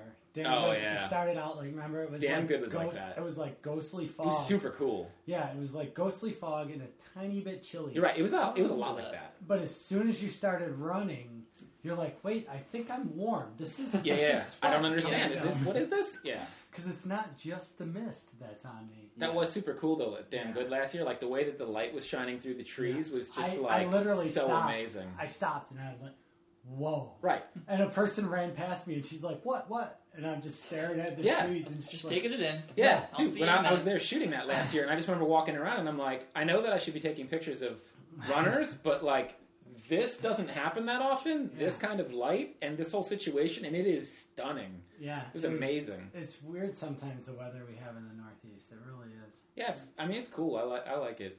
Uh, Northeast. I like the weather in general. I mean, we get a lot of rain and whatever, but Yeah. It's dynamic at least. you it's dynamic, right? And we don't really have to frequently worry about like hurricanes, tornado- tornadoes, or any of those Right. things. So Well, and that's the other thing. I think, like you just said, Rothrock. what you know, there's rocks. Yeah, the rocks are the same everywhere. But this year, oh, the rocks are a little bit slippier. Oh, Right. this year it's drier and hotter. Yeah, you know, so because I last think year you can was run very that. dry and hot. last, yeah, last year I remember it was super hot. yeah. We got done. I think it was like 82 or 83, which in that in those conditions, like running that course, because it was still humid, it was just hot. Yeah. Um, this year it was not like that. I remember at the end it was pretty chilly. Like it wasn't cold, but none of us were like, "Yo, I'm gonna jump in the in the pond." Well, Yeah. two years ago when I did it, or three years ago, two years ago, last time I did it, it started out in the low 70s and it was like mid 80s and total sun by the time I got done. And I cramped like 12 miles in and pretty much just run walked it through to the finish, and it was one- it was real tough.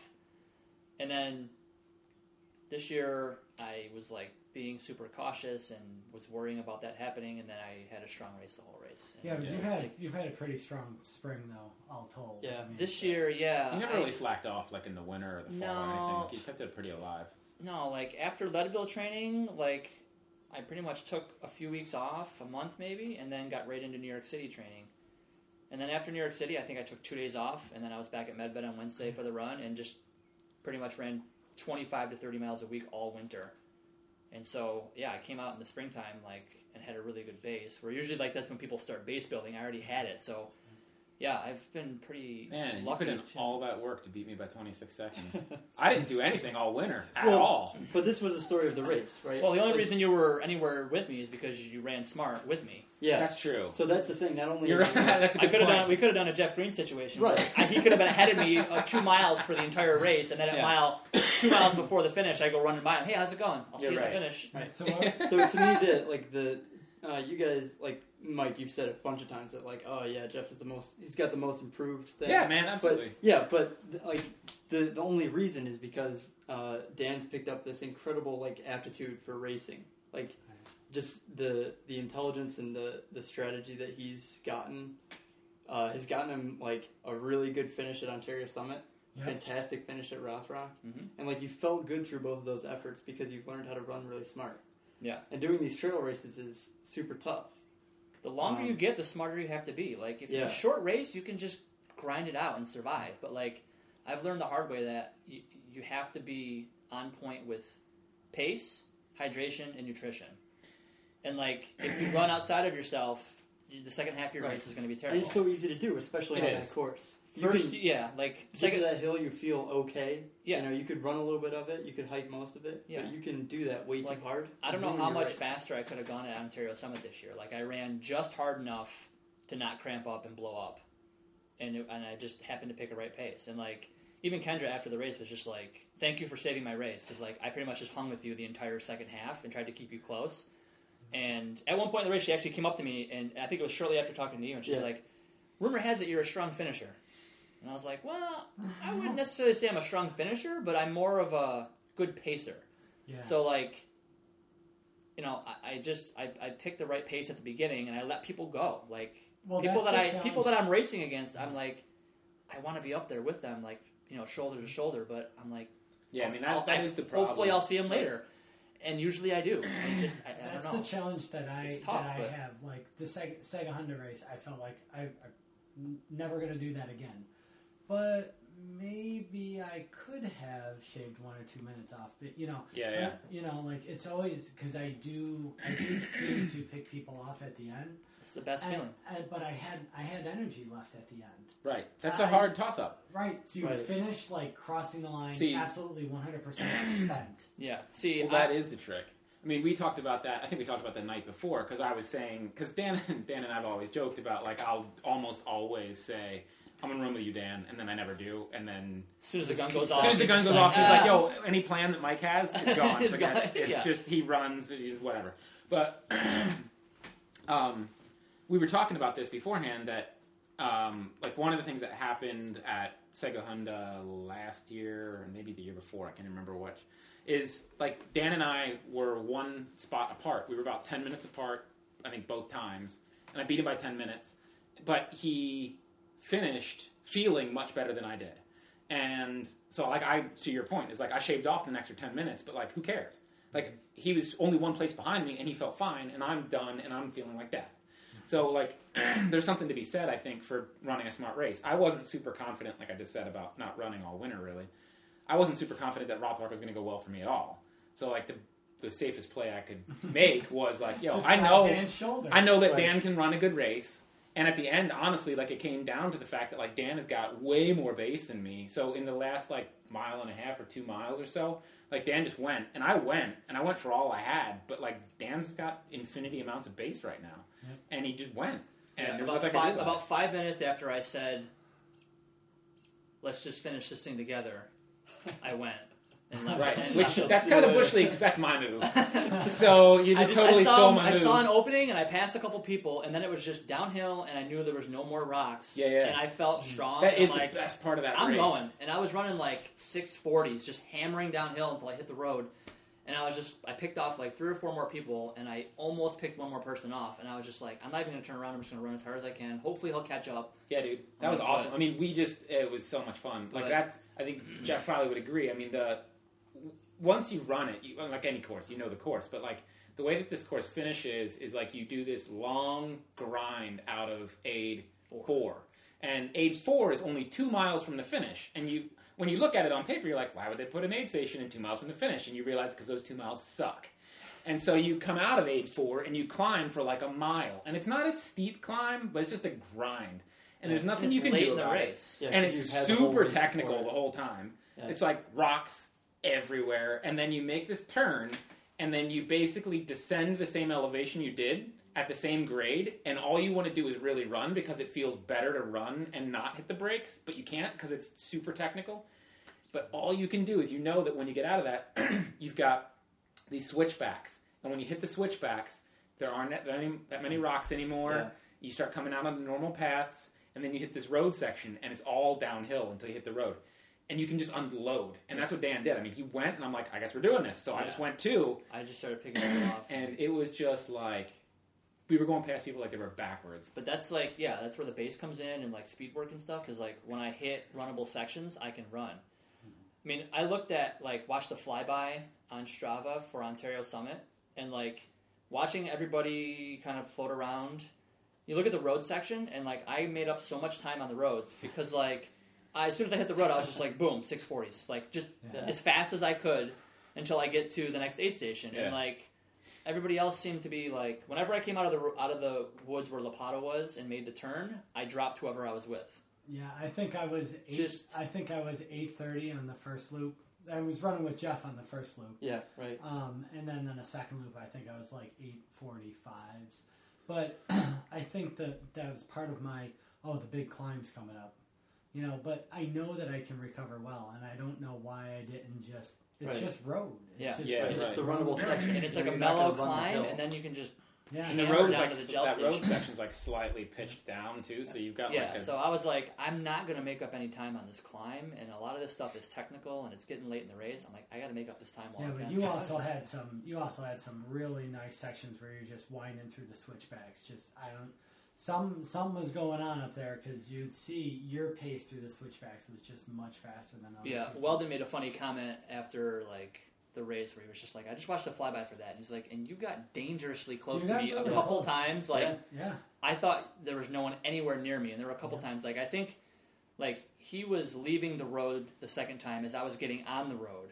Mm-hmm. So like he started the slow grinding climb back up, and I was meanwhile I'm running six forties, getting closer, and like If you it He was looked, like halfway up by the time yeah, he got it off looked the road. like it, Right. it got really close. I didn't realize. I mean, those kinds of courses you can't tell where people are, Yeah, but so if you it's can, hard if to you chase. get a glimpse, if you get a glimpse of somebody, and that- that course, especially, right. you see Right, someone you don't the- know, like the they could be. part of that I don't know course where they are. They could be Yeah. behind me. They could be in front. I have no idea. Like I saw him at some point in the second lap, but I don't know where he was. So That messed me up so much. Climbing up the gel center climb the second time, as I'm in you know pure misery, I see these two people above me that are moseying, and they're just chilling, and I'm like, you're like how the hell are they above where? me? Who? What? I'm like, Right, am I going the wrong way? Yeah, like, right. I really had two minutes of.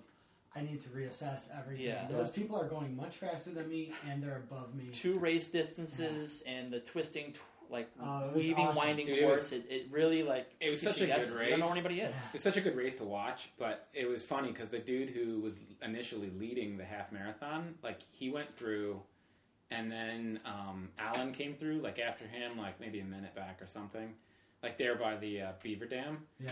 and then like I was hanging out there because it was such a great spot, but I knew that if I if I timed it right, I'd be able to catch like all the whole half marathon pack, and then I'd catch like the marathoners coming back through again. Yeah. And so I waited and I sat there and like marathoners start going through, boom, and then the dude who had been winning the half marathon comes through again, and I'm like, um, pretty sure you made a wrong turn. He's like, yeah. He's like, I didn't expect to see you again. and I'm like, yeah, you probably shouldn't be seeing me again. So, bummer, you're You're like- gonna double your effort today Yeah. because we're still six and a half miles away from the finish. Right, that's like the far point. Right? yeah, like you're at the apex of the whole course. Ah, yeah, I love that. I Course. felt It's- bad for that him. course is a total brain game too, because it's Yeah. like, hey, go ahead, drop out. We'll still give you a pint glass. You still win. yeah, yeah, yeah, yeah. so I don't know. Um, but anyways, Jeff. So these two running together, Yeah. Rothrock, you know, riding each other's coattails. What the hell? They just you got the short straw. They just left you in the dust. What no, happened? this is uh, Well, this yeah. is self-inflicted. This is self-inflicted, definitely. My uh, uh, my thing is to uh, woefully underprepare for races. It's a So- solid thing to have. It's- You've got to have yeah. a thing. If That's I gotta to go yeah, for it. right, he excels exactly. at it. I am, Yeah. I am really good at underpreparing for races. You races. ran a marathon the week before. You were fully trained. Yeah, and What uh, did you carry anything in the marathon? I did. I carried Chris's soft flask. yeah, seven eight ounces, ounces, seven ounce. seven ounces full of Oh, UCAN, perfect. and I drank that at uh, mile twelve, and it did absolutely nothing. Yep. Um, Yeah. And that's so that's the thing is I don't carry anything for races. I err on more on your side than I do on the over Right, preparing but both of you guys, you had your No, I, I eat backpack, like your I, I eat at least 200 calories an hour and Yeah. drink probably 25 ounces an hour. Yeah. you were you had a handheld, right? I had a handheld of water, I yeah. eat that much. I I can't. I hate eating when I'm running. I hate it. Yeah, I just- Yeah, no so at it 100 mile distance isn't for you, huh? Like, No, man. I have like zero interest in 50 mile distance. Like none. So all right, Jeff. So, So- you didn't eat. Right, so I didn't I didn't have anything. I wasn't carrying anything. So basically, every aid station I had to stop. Right, exa- that was my thought. Right, I was like, right, and there's four aid stations. Carry- what can go wrong? Yeah, I'll carry a gel and I'll be fine. But I didn't have any gels either, so Oh, I didn't gel. carry anything. Um, so yeah, we come to the first aid station, and Dan, I remember Dan turned around and he's like, "Dude, you got to stop and drink something." yeah, I turned on like stop and drink water. Yeah, right. Like, and I just kept. I had a pack on with 50 ounces, so him and, And I know, just and he was and he was carrying and Mike was carrying had a a handheld, handheld, so yeah. They We were just fine, and cruise right just- through, and yeah. I'm like, trust me, you need to stop. And he's like, and it was a stern fatherly uh, tone in which like which he took with me. I was like, Or mother you know, hen, this guy, one or the other. mother hen, you know, but this is a guy like, you know, he's looking out for me. This is the Well, guy. It was also his move. He's like, yo, as That- soon as he, as soon as you stopped, he goes, "We just lost that sucker." got him.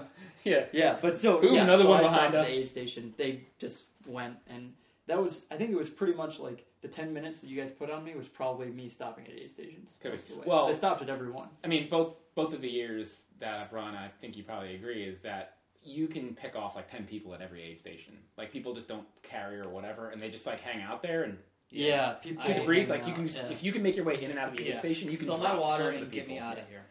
So I, my first Sehgahunda, I spent. I looked. I was like, oh, I spent 30 minutes in aid stations. Yeah, That's yeah. easy to improve. Right. And then, exactly. and then eliminate the mud. That's another half hour. Yeah, dude. Dude, So last year's Sehgahunda was brutal Yeah. with like mud up to your knees Yeah. coming up to the So aid I was stations. like, I was like, if it doesn't, if it's not muddy this year, and I don't dawdle in the aid stations, I've already dropped my time by an hour. right, And it turns out I went from six hours last year to 4:30 this year. Right on. Easy, There you go. right? There you go. Like, all you gotta Easy do is improvements. Eat before you run. Yeah, that's what my last road marathon that I did. I, I spent half an hour in the porta potty, just like sitting there, like, wow, I wish I had done this before the race. And that was that's half an hour in a road marathon, which is like, Yeah. Yeah, fortunately, time doesn't matter much in road marathons. Well, yeah, right, yeah, that's right. If you lose a few seconds, you know, yeah, a few yeah, it's minutes, you know, it's whatever. I mean, fine. yeah, yeah. I'm shooting for under three. Yeah, if I Barely have got if I under have four. stop, if I have to stop and pee in a road marathon, I'm so mad. Oh, Yeah. dude, me For too. like 30 seconds, I'm like, You oh, oh, it's the room Dude, it's that weird- This is the worst. It's that weird discussion in your Oh. mind too. You're like, I'm sweating so much, no one would notice if I completely peed myself right now. I'm, I'm not stopping. I had to stop at like as soon as you enter the canal, the Rochester Marathon. Yeah, yeah. I had to stop there and pee, and I'm like, okay, I'm peeing, I'm peeing. Wait, I'm still peeing. How am I still peeing? I'm Yeah, still right, peeing. right. I don't have this much water, and I'm like, I'll just pinch it off and go. Yeah. No, I'll go all over myself. Yeah, right. Like sweating inside a porta potty, arguing with my, you know. yourself. Oh, yeah. So, anyways, yeah. That's why prepare trails are better because you just you can just Yeah, you so know, what do you lose? Like Yeah. twice at Ontario Summit, I didn't lose a single place both times. Nobody passed me while I was Time doing that. barely matters on Yeah, trail marathons right. or That's the anything. best It's just part. it's literally just like a position. That's it. Yeah. Yeah.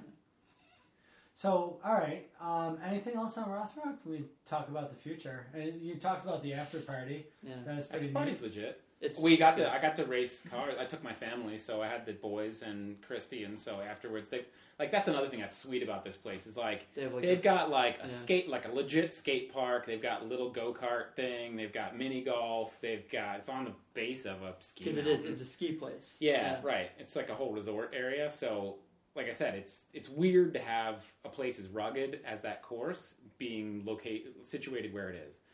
But afterwards, yeah, I got to cram myself into like a little go kart and drive around. And like Oh, I did it one time, but I was like, we're sitting there waiting to get the thing started, and my son's sitting next to me, and like Dan, these guys are looking at me from the sideline, and I'm just like, my legs are just cramping like crazy in the car, and I'm like, I hope this is like two laps, maybe three. Turns out they do it by time, so it's like five minutes. I mean, I did like ten laps. My I got done. My son's like, "Can we go again?" I'm like, "No, man, you got to learn to do this yourself. time for you to like wear the big boy pants." Yeah, after I finished Ontario Summit, my, my son came up to give me a hug, and I bent down to give him the hug, and and uh, everybody, I, I he kind of like it looked like he kind of tackled me, and everybody Yeah. was like, everybody goes, "Ah, Aw. no!" It was actually Danny's hamstrings. that It was like- Yeah, up, no, and I he fell over. lay down. yeah, well, that was funny too because like before the race, my son was like, I think the other night, the night before at dinner, my son was like, uh, "Will you ride in the race cars with me or whatever?" I'm like, I don't know how Dad's legs are going to feel tomorrow. Like, they might, I might not want to sit, I might not want to stand. I don't really know what I'm going to feel like. And, And he's I'm like, pretty "Why do you mean? What do you mean? I don't Yeah. understand." And I'm pretty sure those go karts, like, they're not comfortable like with At perfectly all. healthy legs, I'm when you're an pretty sure they're Like, if you just horrible. went there to race them, you're crammed Well, in there I and mean, you're all you gotta- uncomfortable. So yeah, dude, it's miserable. You You run gotta be and half. Jeff Green size to sit in a Well, you do, you do. Okay.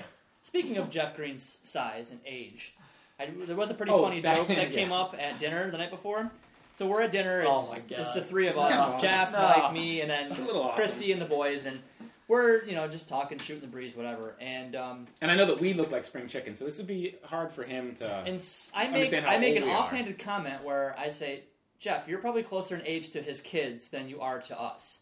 And then we kind of stop and we start doing the He math. did the math. That was the And- mistake. Doing the math was the mistake. Math is always the enemy of And everybody. yeah, by uh, two or three years, he's closer in age to, to Mike's my nine-year-old son than he is to us. Yeah, and we all Which- kind of just We let Thought that about sink that in for a for a minute. minute, Yeah, and we're and then I oh, ordered another man. beer. Hey. I literally ordered another beer immediately. I was like, I, I gotta. I was like, Hey, as long as long as you guys keep beating them in races, you can feel Right, about exactly. it. Well, that's a good Who point. cares? That's a good point. Yeah, yeah, I got that dialed so far. Well, it, it depends on how long we're going. If we're going shorter, like you smoked me at Frozen Assets after In- getting in lost. January. you in crushed me at Winterfest after getting lost. I beat Weldon at, in, at Winterfest. After getting lost, and he's going to be psyched Uh, that that's yeah, mentioned yeah, on here. that's great that that's uh, Yeah. recorded for all Dude, my it's all- players. Mike's going to be fired up about that. So Mike, And then- Mike's your next podcast is going to be Mike's retort to Jeff. Yeah, right. That's it. It's just going to be Mike forth. blowing up. and then for Muddy five. Sneaker, I caught you, but you outkicked me. But So- we had we had the tortoise and the hare race at Muddy and you beat was me awesome. at Madness. So The tortoise and the hare race. then we Sneaker? get Oh, longer. yeah, then all of a that's sudden we do a marathon. Boom, I got it. Rothrock. Boom, I got it. So we just got to go longer. So you got to run Yeah. FL50s. Twisted Branch. I'm super psyched for to run that. Twisted Branch is going to be a solid race to watch you Oh guys. my I, there's, It's gonna yeah, I can't wait to run with everybody, and I hope we get to run in packs I'm rather, than, buying- rather than like. I'm buying. So do I. I'm I- buying Dan a dozen donuts a week before the race to get. Oh, would you please? That would shit be with great. Yeah. Hopefully, yeah. Hopefully the diet's soon. Dude, that would be awesome. Actually, like, don't eat any sugar or anything until like the day before the race. Yeah, And Just, then like, just do like a just beast massive of load. Shoot Yeah, yeah. dude. You'll come out just like Yeah. meth addict, Yeah. running like road runner. Just you're like, where did Dan go? just like a cloud of dust behind you, like just be- turning over in circles. That would be pretty amazing. it would be awesome. So what? So Jeff, what are you running next? You got I have the Whiteface Sky Marathon on uh, in the Adirondacks, and then Finger Lakes 50s uh, the next weekend, 50 mile. 50 mile. so he's going to do another marathon. Well, so so here's the thing so about yeah, Wolf well, Lake. right, exactly. The It's- the it's Whiteface is 19 actually miles. it's 19 miles, But it's Gnarly. significant. it's a amount of gnarly climbing. course. But it really like at 19 miles, it becomes just another Rothrock esque effort.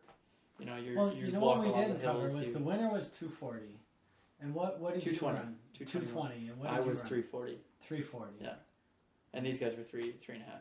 Yep, Yeah. three You're just thirty. under? three thirty So- two. Yeah, three thirty-two. So we're talking about Zach. Zach's a world class runner, Yeah. and he runs 240 for 17 miles. Two twenty one. Sorry, I don't know why do I Stop keep saying two why forty. do I keep saying 240. I don't Uh, know. two, two twenty one so 221 for 17 miles. Yeah.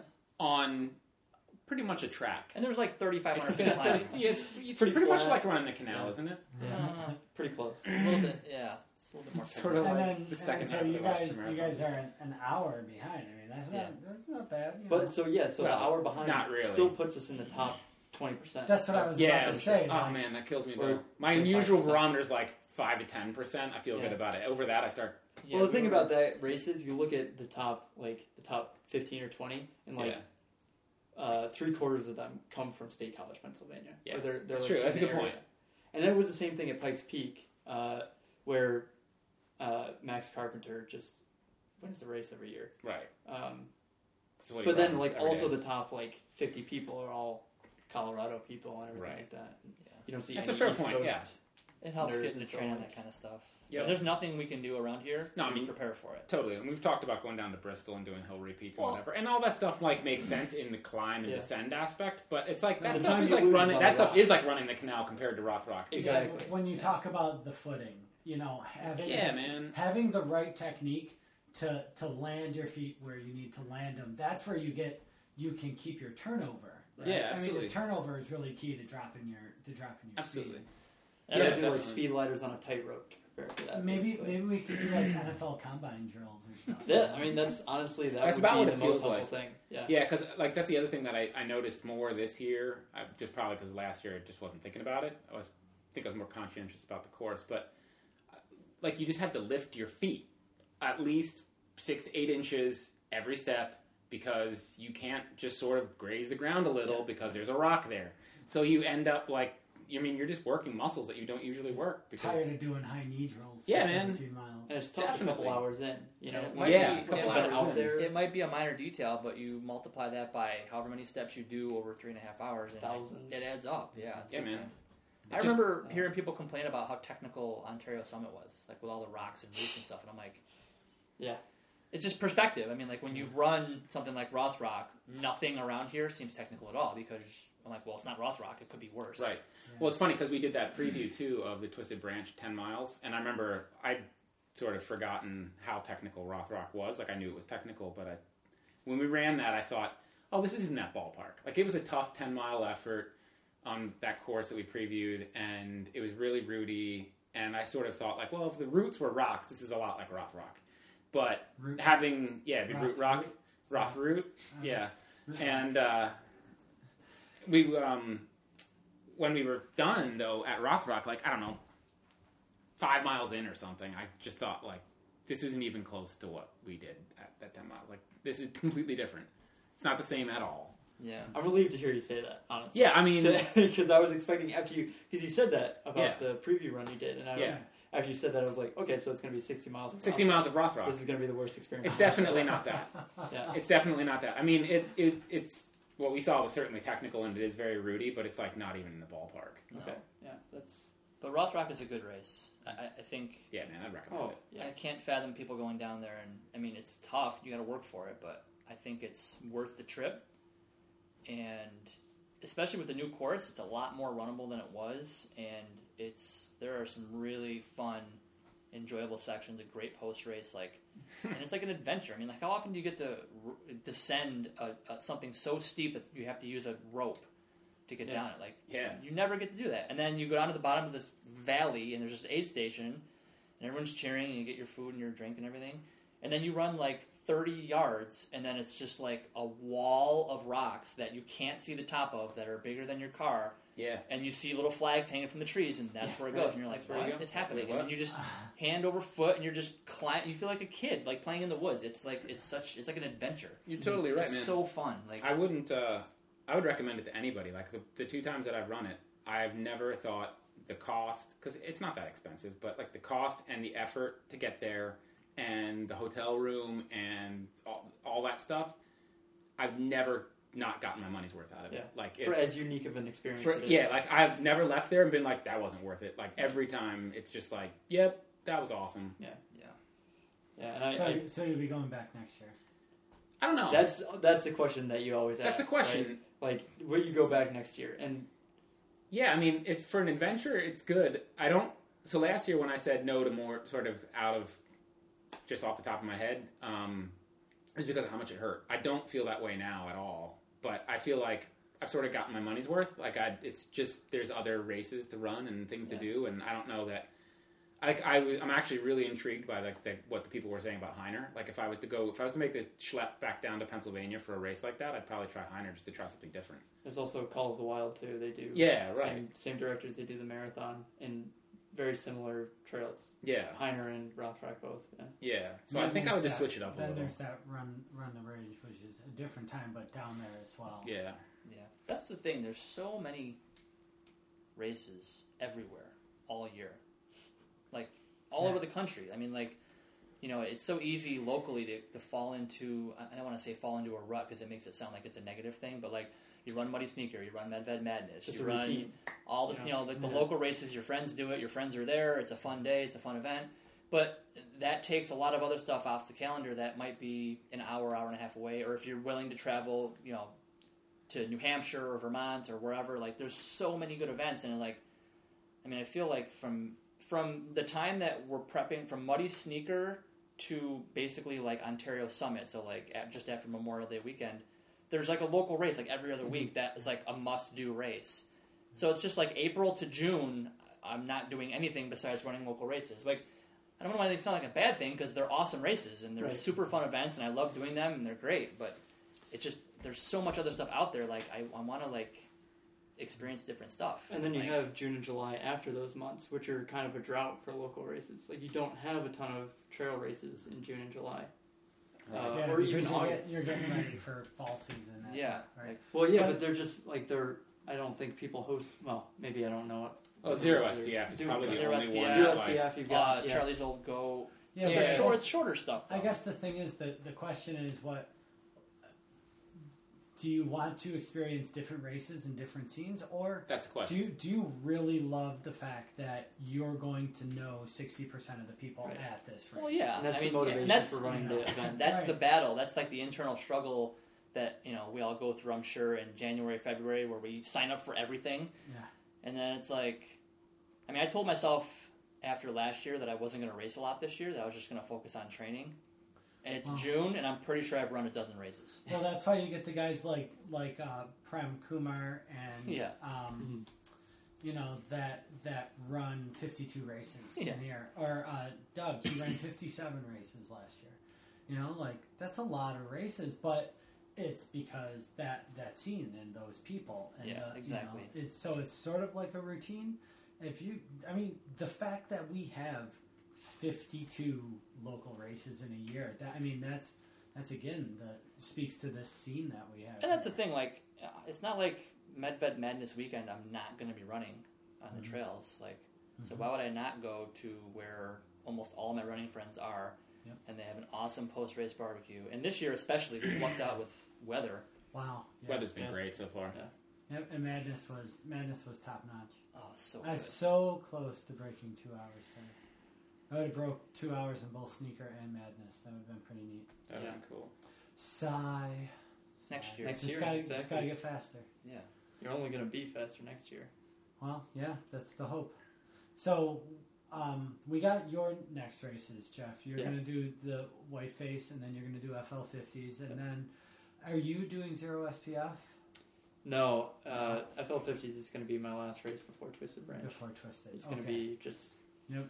Shutting it down, doing the workouts, and Yep. getting ready to beat this guy Yeah. right here. So then, Dan, what are, you, what are you gonna do? You Well, I've raced a ton so far this year, and now I pretty much have nothing on the calendar. Um, I do. I am registered for Damn Good, which is a weekend before Twisted Branch. I just I haven't run Damn Good in a couple years, so I was like, yeah, I'm gonna run that race this year. And I was all excited about it. Yep. And then like shortly thereafter, I think I registered for the 100k and was like. Wait a Eh. minute. That doesn't. That, So I mean, it's not like I Running wouldn't be scientist. running, not like I wouldn't be running 14 miles the weekend before the race, but I just don't know if I'm gonna do it or not. I'm so in the same. I I'm in may the bow same out boat. if damn good. I might just go and volunteer or just hang out or whatever. Well, Volunteering is fun. And then the other thing is the day before that is that Metro 10 race, oh, which like, is the 10 miles Rochester versus versus, Buffalo. Buffalo.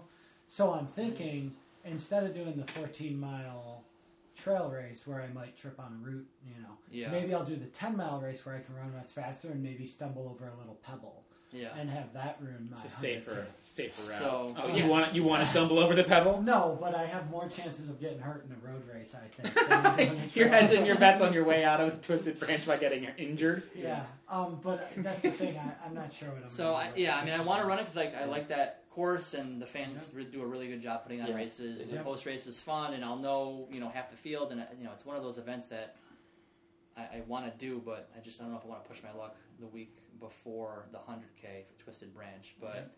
Twisted Branch is really the goal, so you know I'm able to kind of let everything else fall by the wayside and just focus on training. Right, damn good will be there, right? And the Yeah. fan, the Fantons have people waiting to take our spots. You know, I'm they sure. Got, they got people lined up ready to replace you and I. Yeah. So the 100k is really the goal for this year, and and then after that, I'm tentatively planning on going out to San Francisco to do the North Face Endurance Challenge in December. Um, I have a buddy who lives out in San Diego, and his I think his girlfriend's parents live in San Francisco, so we have a place to stay, and I think we're going to do the 50k in December. So I'm not registered for that, but I mean the 50 miler You'll there. count. The 50 miler there is one of the, like the premier, like one of the last big trail races of the year. So there'll be tons of elites there, and it should be a pretty cool event to be a part of. So Yeah. I've never been to SF. I've heard that you know they have an amazing scene there, so I'd love to check that out. But Yeah, after you after they see what you did at Twisted Branch, you'll get count. right, probably. I mean, I'll yeah. Well, I mean, the race director will probably reach out to me. How Uh, personally? like. Yeah. Yeah. like I heard you got. After like Adidas. Th- I heard you got thirtieth and- place.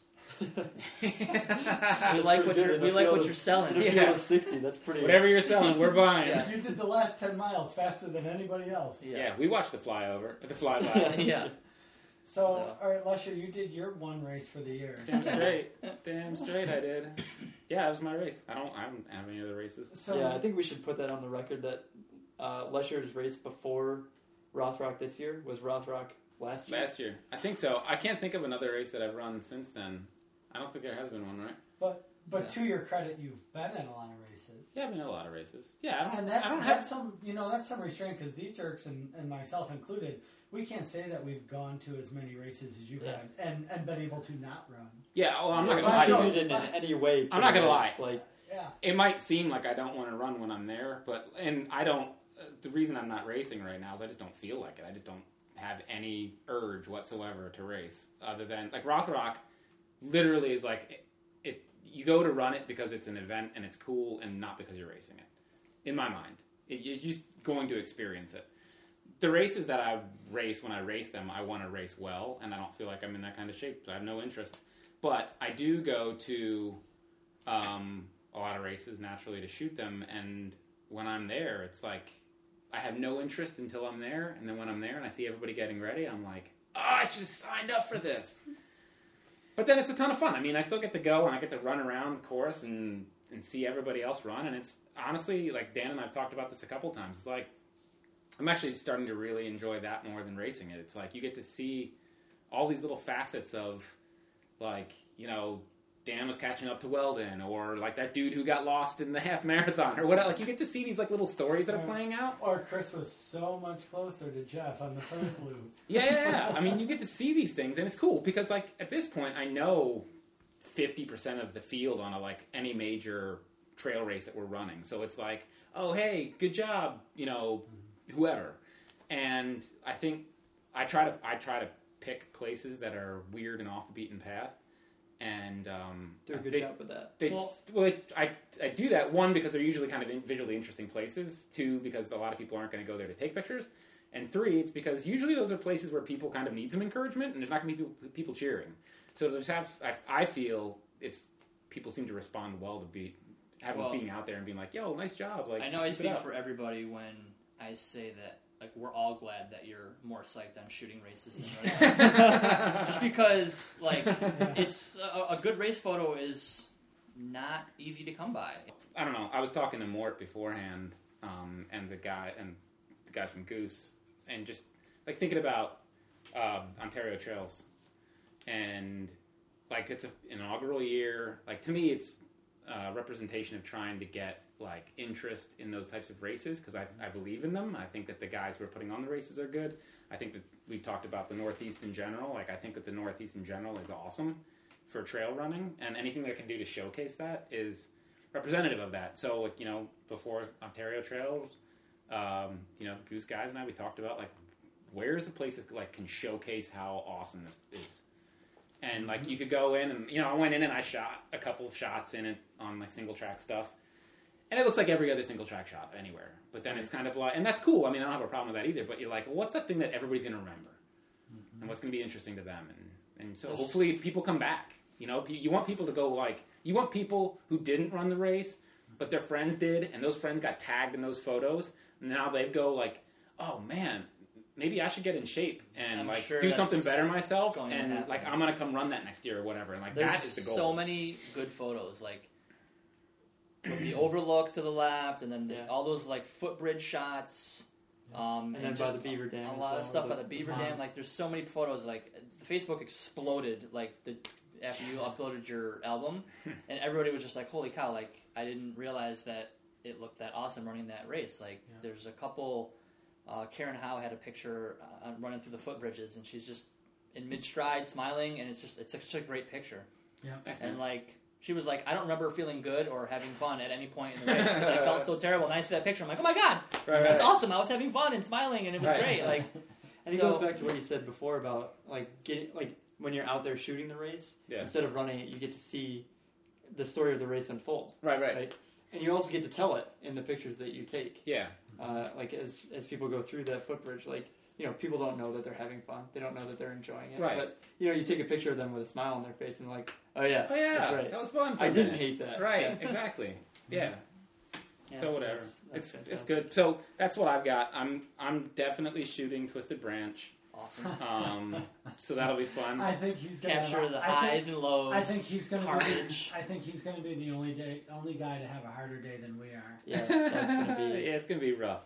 I'm still figuring out the logistics on that, but Are you shooting it alone, or are you going to try to Um, recruit someone to help? I might be recruiting a couple of people. I'm I've been That's- talking a He's little got bit. a he's got a jeep with big tires. I do have a Jeep with big tires, Well, and I've can- got legs that run, so He those can two get things anywhere, together. yeah, but it's just it's a But lot it's of a gra- it's a lot of ground to cover and a long day. I mean, like, what's the cutoff? Eighteen hours. Yeah, it's long. You know, if you want to get the highs and lows, like you're You not just gonna gotta- go shoot for two hours and be like, all right, see you guys Yeah. later. Like, It's Nah. not like you can stay in one spot and just No, I'm- Yeah. shoot. I'm So planning on being there at the start because I think you know a dark start with headlamps and stuff is going to be That's amazing. always it's cool, like yeah. super cool. I love that idea. Um, but yeah, I mean, uh, Scott and I talked about how the only people who are really going to benefit by the amount of road crossings in that race are me and the ambulance drivers. So, like, um, that's that's what I have going for me. And it's funny on the way over here, you said that I drive recklessly. It's well, I said You I did not say that. I said aggressive. aggressively. That is completely accurate statement, and part of that is because reckless. man, if you guys would have seen me driving down to the Beaver Dam from up at the top of the hill, like you wouldn't think a jeep goes that fast. Yeah, I think the other the other joke that I was mentioning was about the pictures. oh right, yeah. Because he was like, funny. he was like, "Oh, how long's the podcast go?" I'm like, "Oh, well, thanks for listening." Like, it didn't even click in my brain until you said that, and I was like, "Oh, what a dick move by me." and I was like, "Oh, well, you know, I don't even look at your pictures anyway." I was like, "I know you do. You just fish through and find the one that you're in." yeah, I just try to find the shots of me. But no, it's it's really hard to um it for me. It's I've only gone to a few races where I've just kind of worked them and and hung out, and that's something I want to do more of. But with you know with family life and all that world, it's like, well, yeah, if I'm going to go to the race, I'm I'm going to run it. Yeah, And, and I don't know. that's a hard call. Well, it's but it's not like it, it is right now currently, you know, but it's not.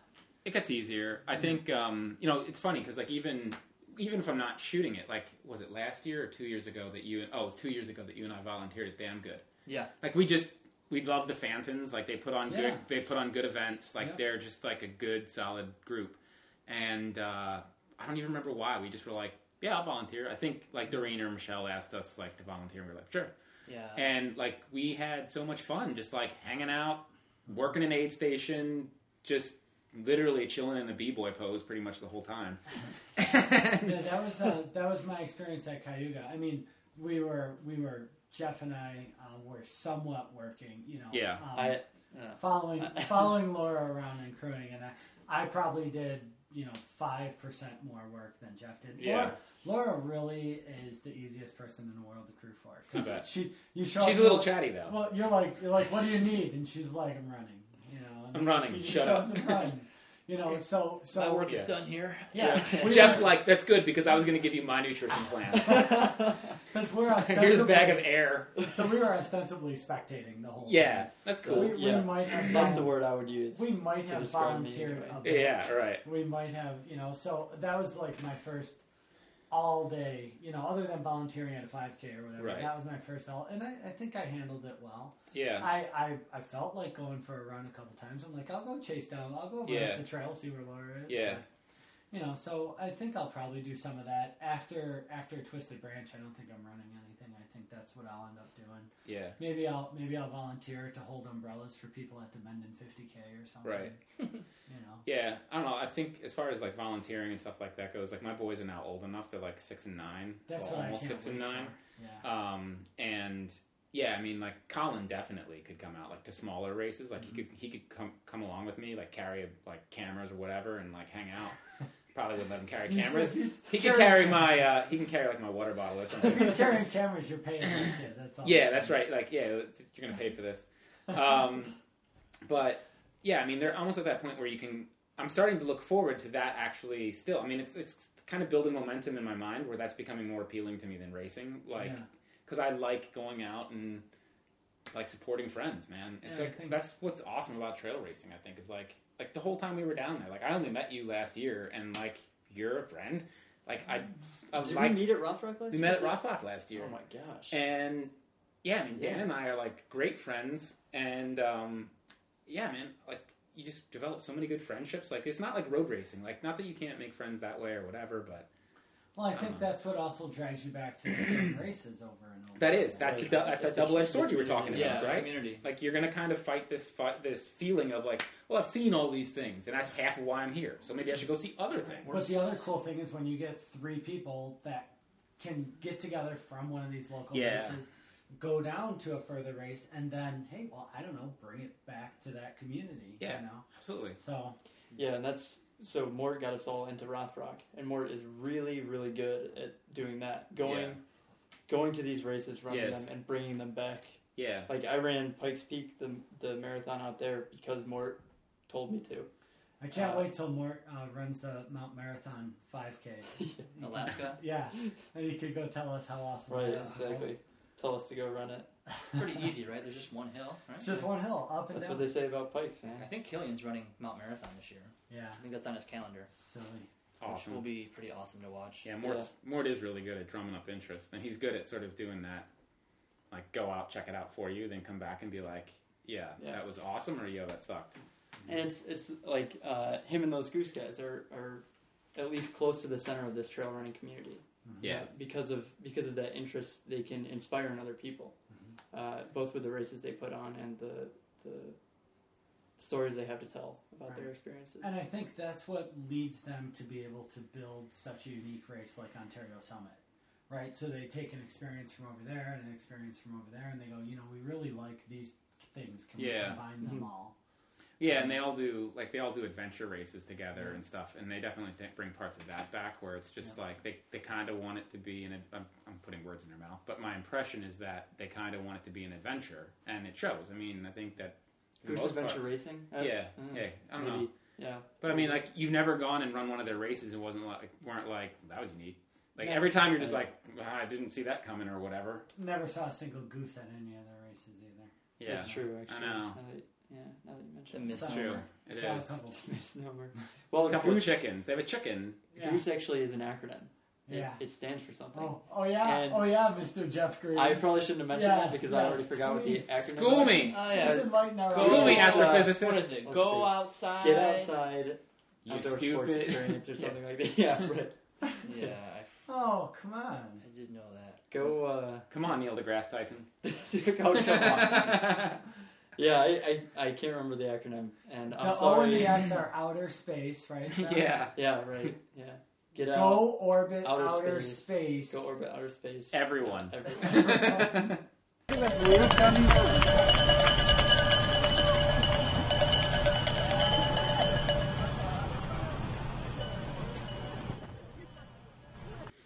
And that'll wrap up this episode of Running Inside Out podcast.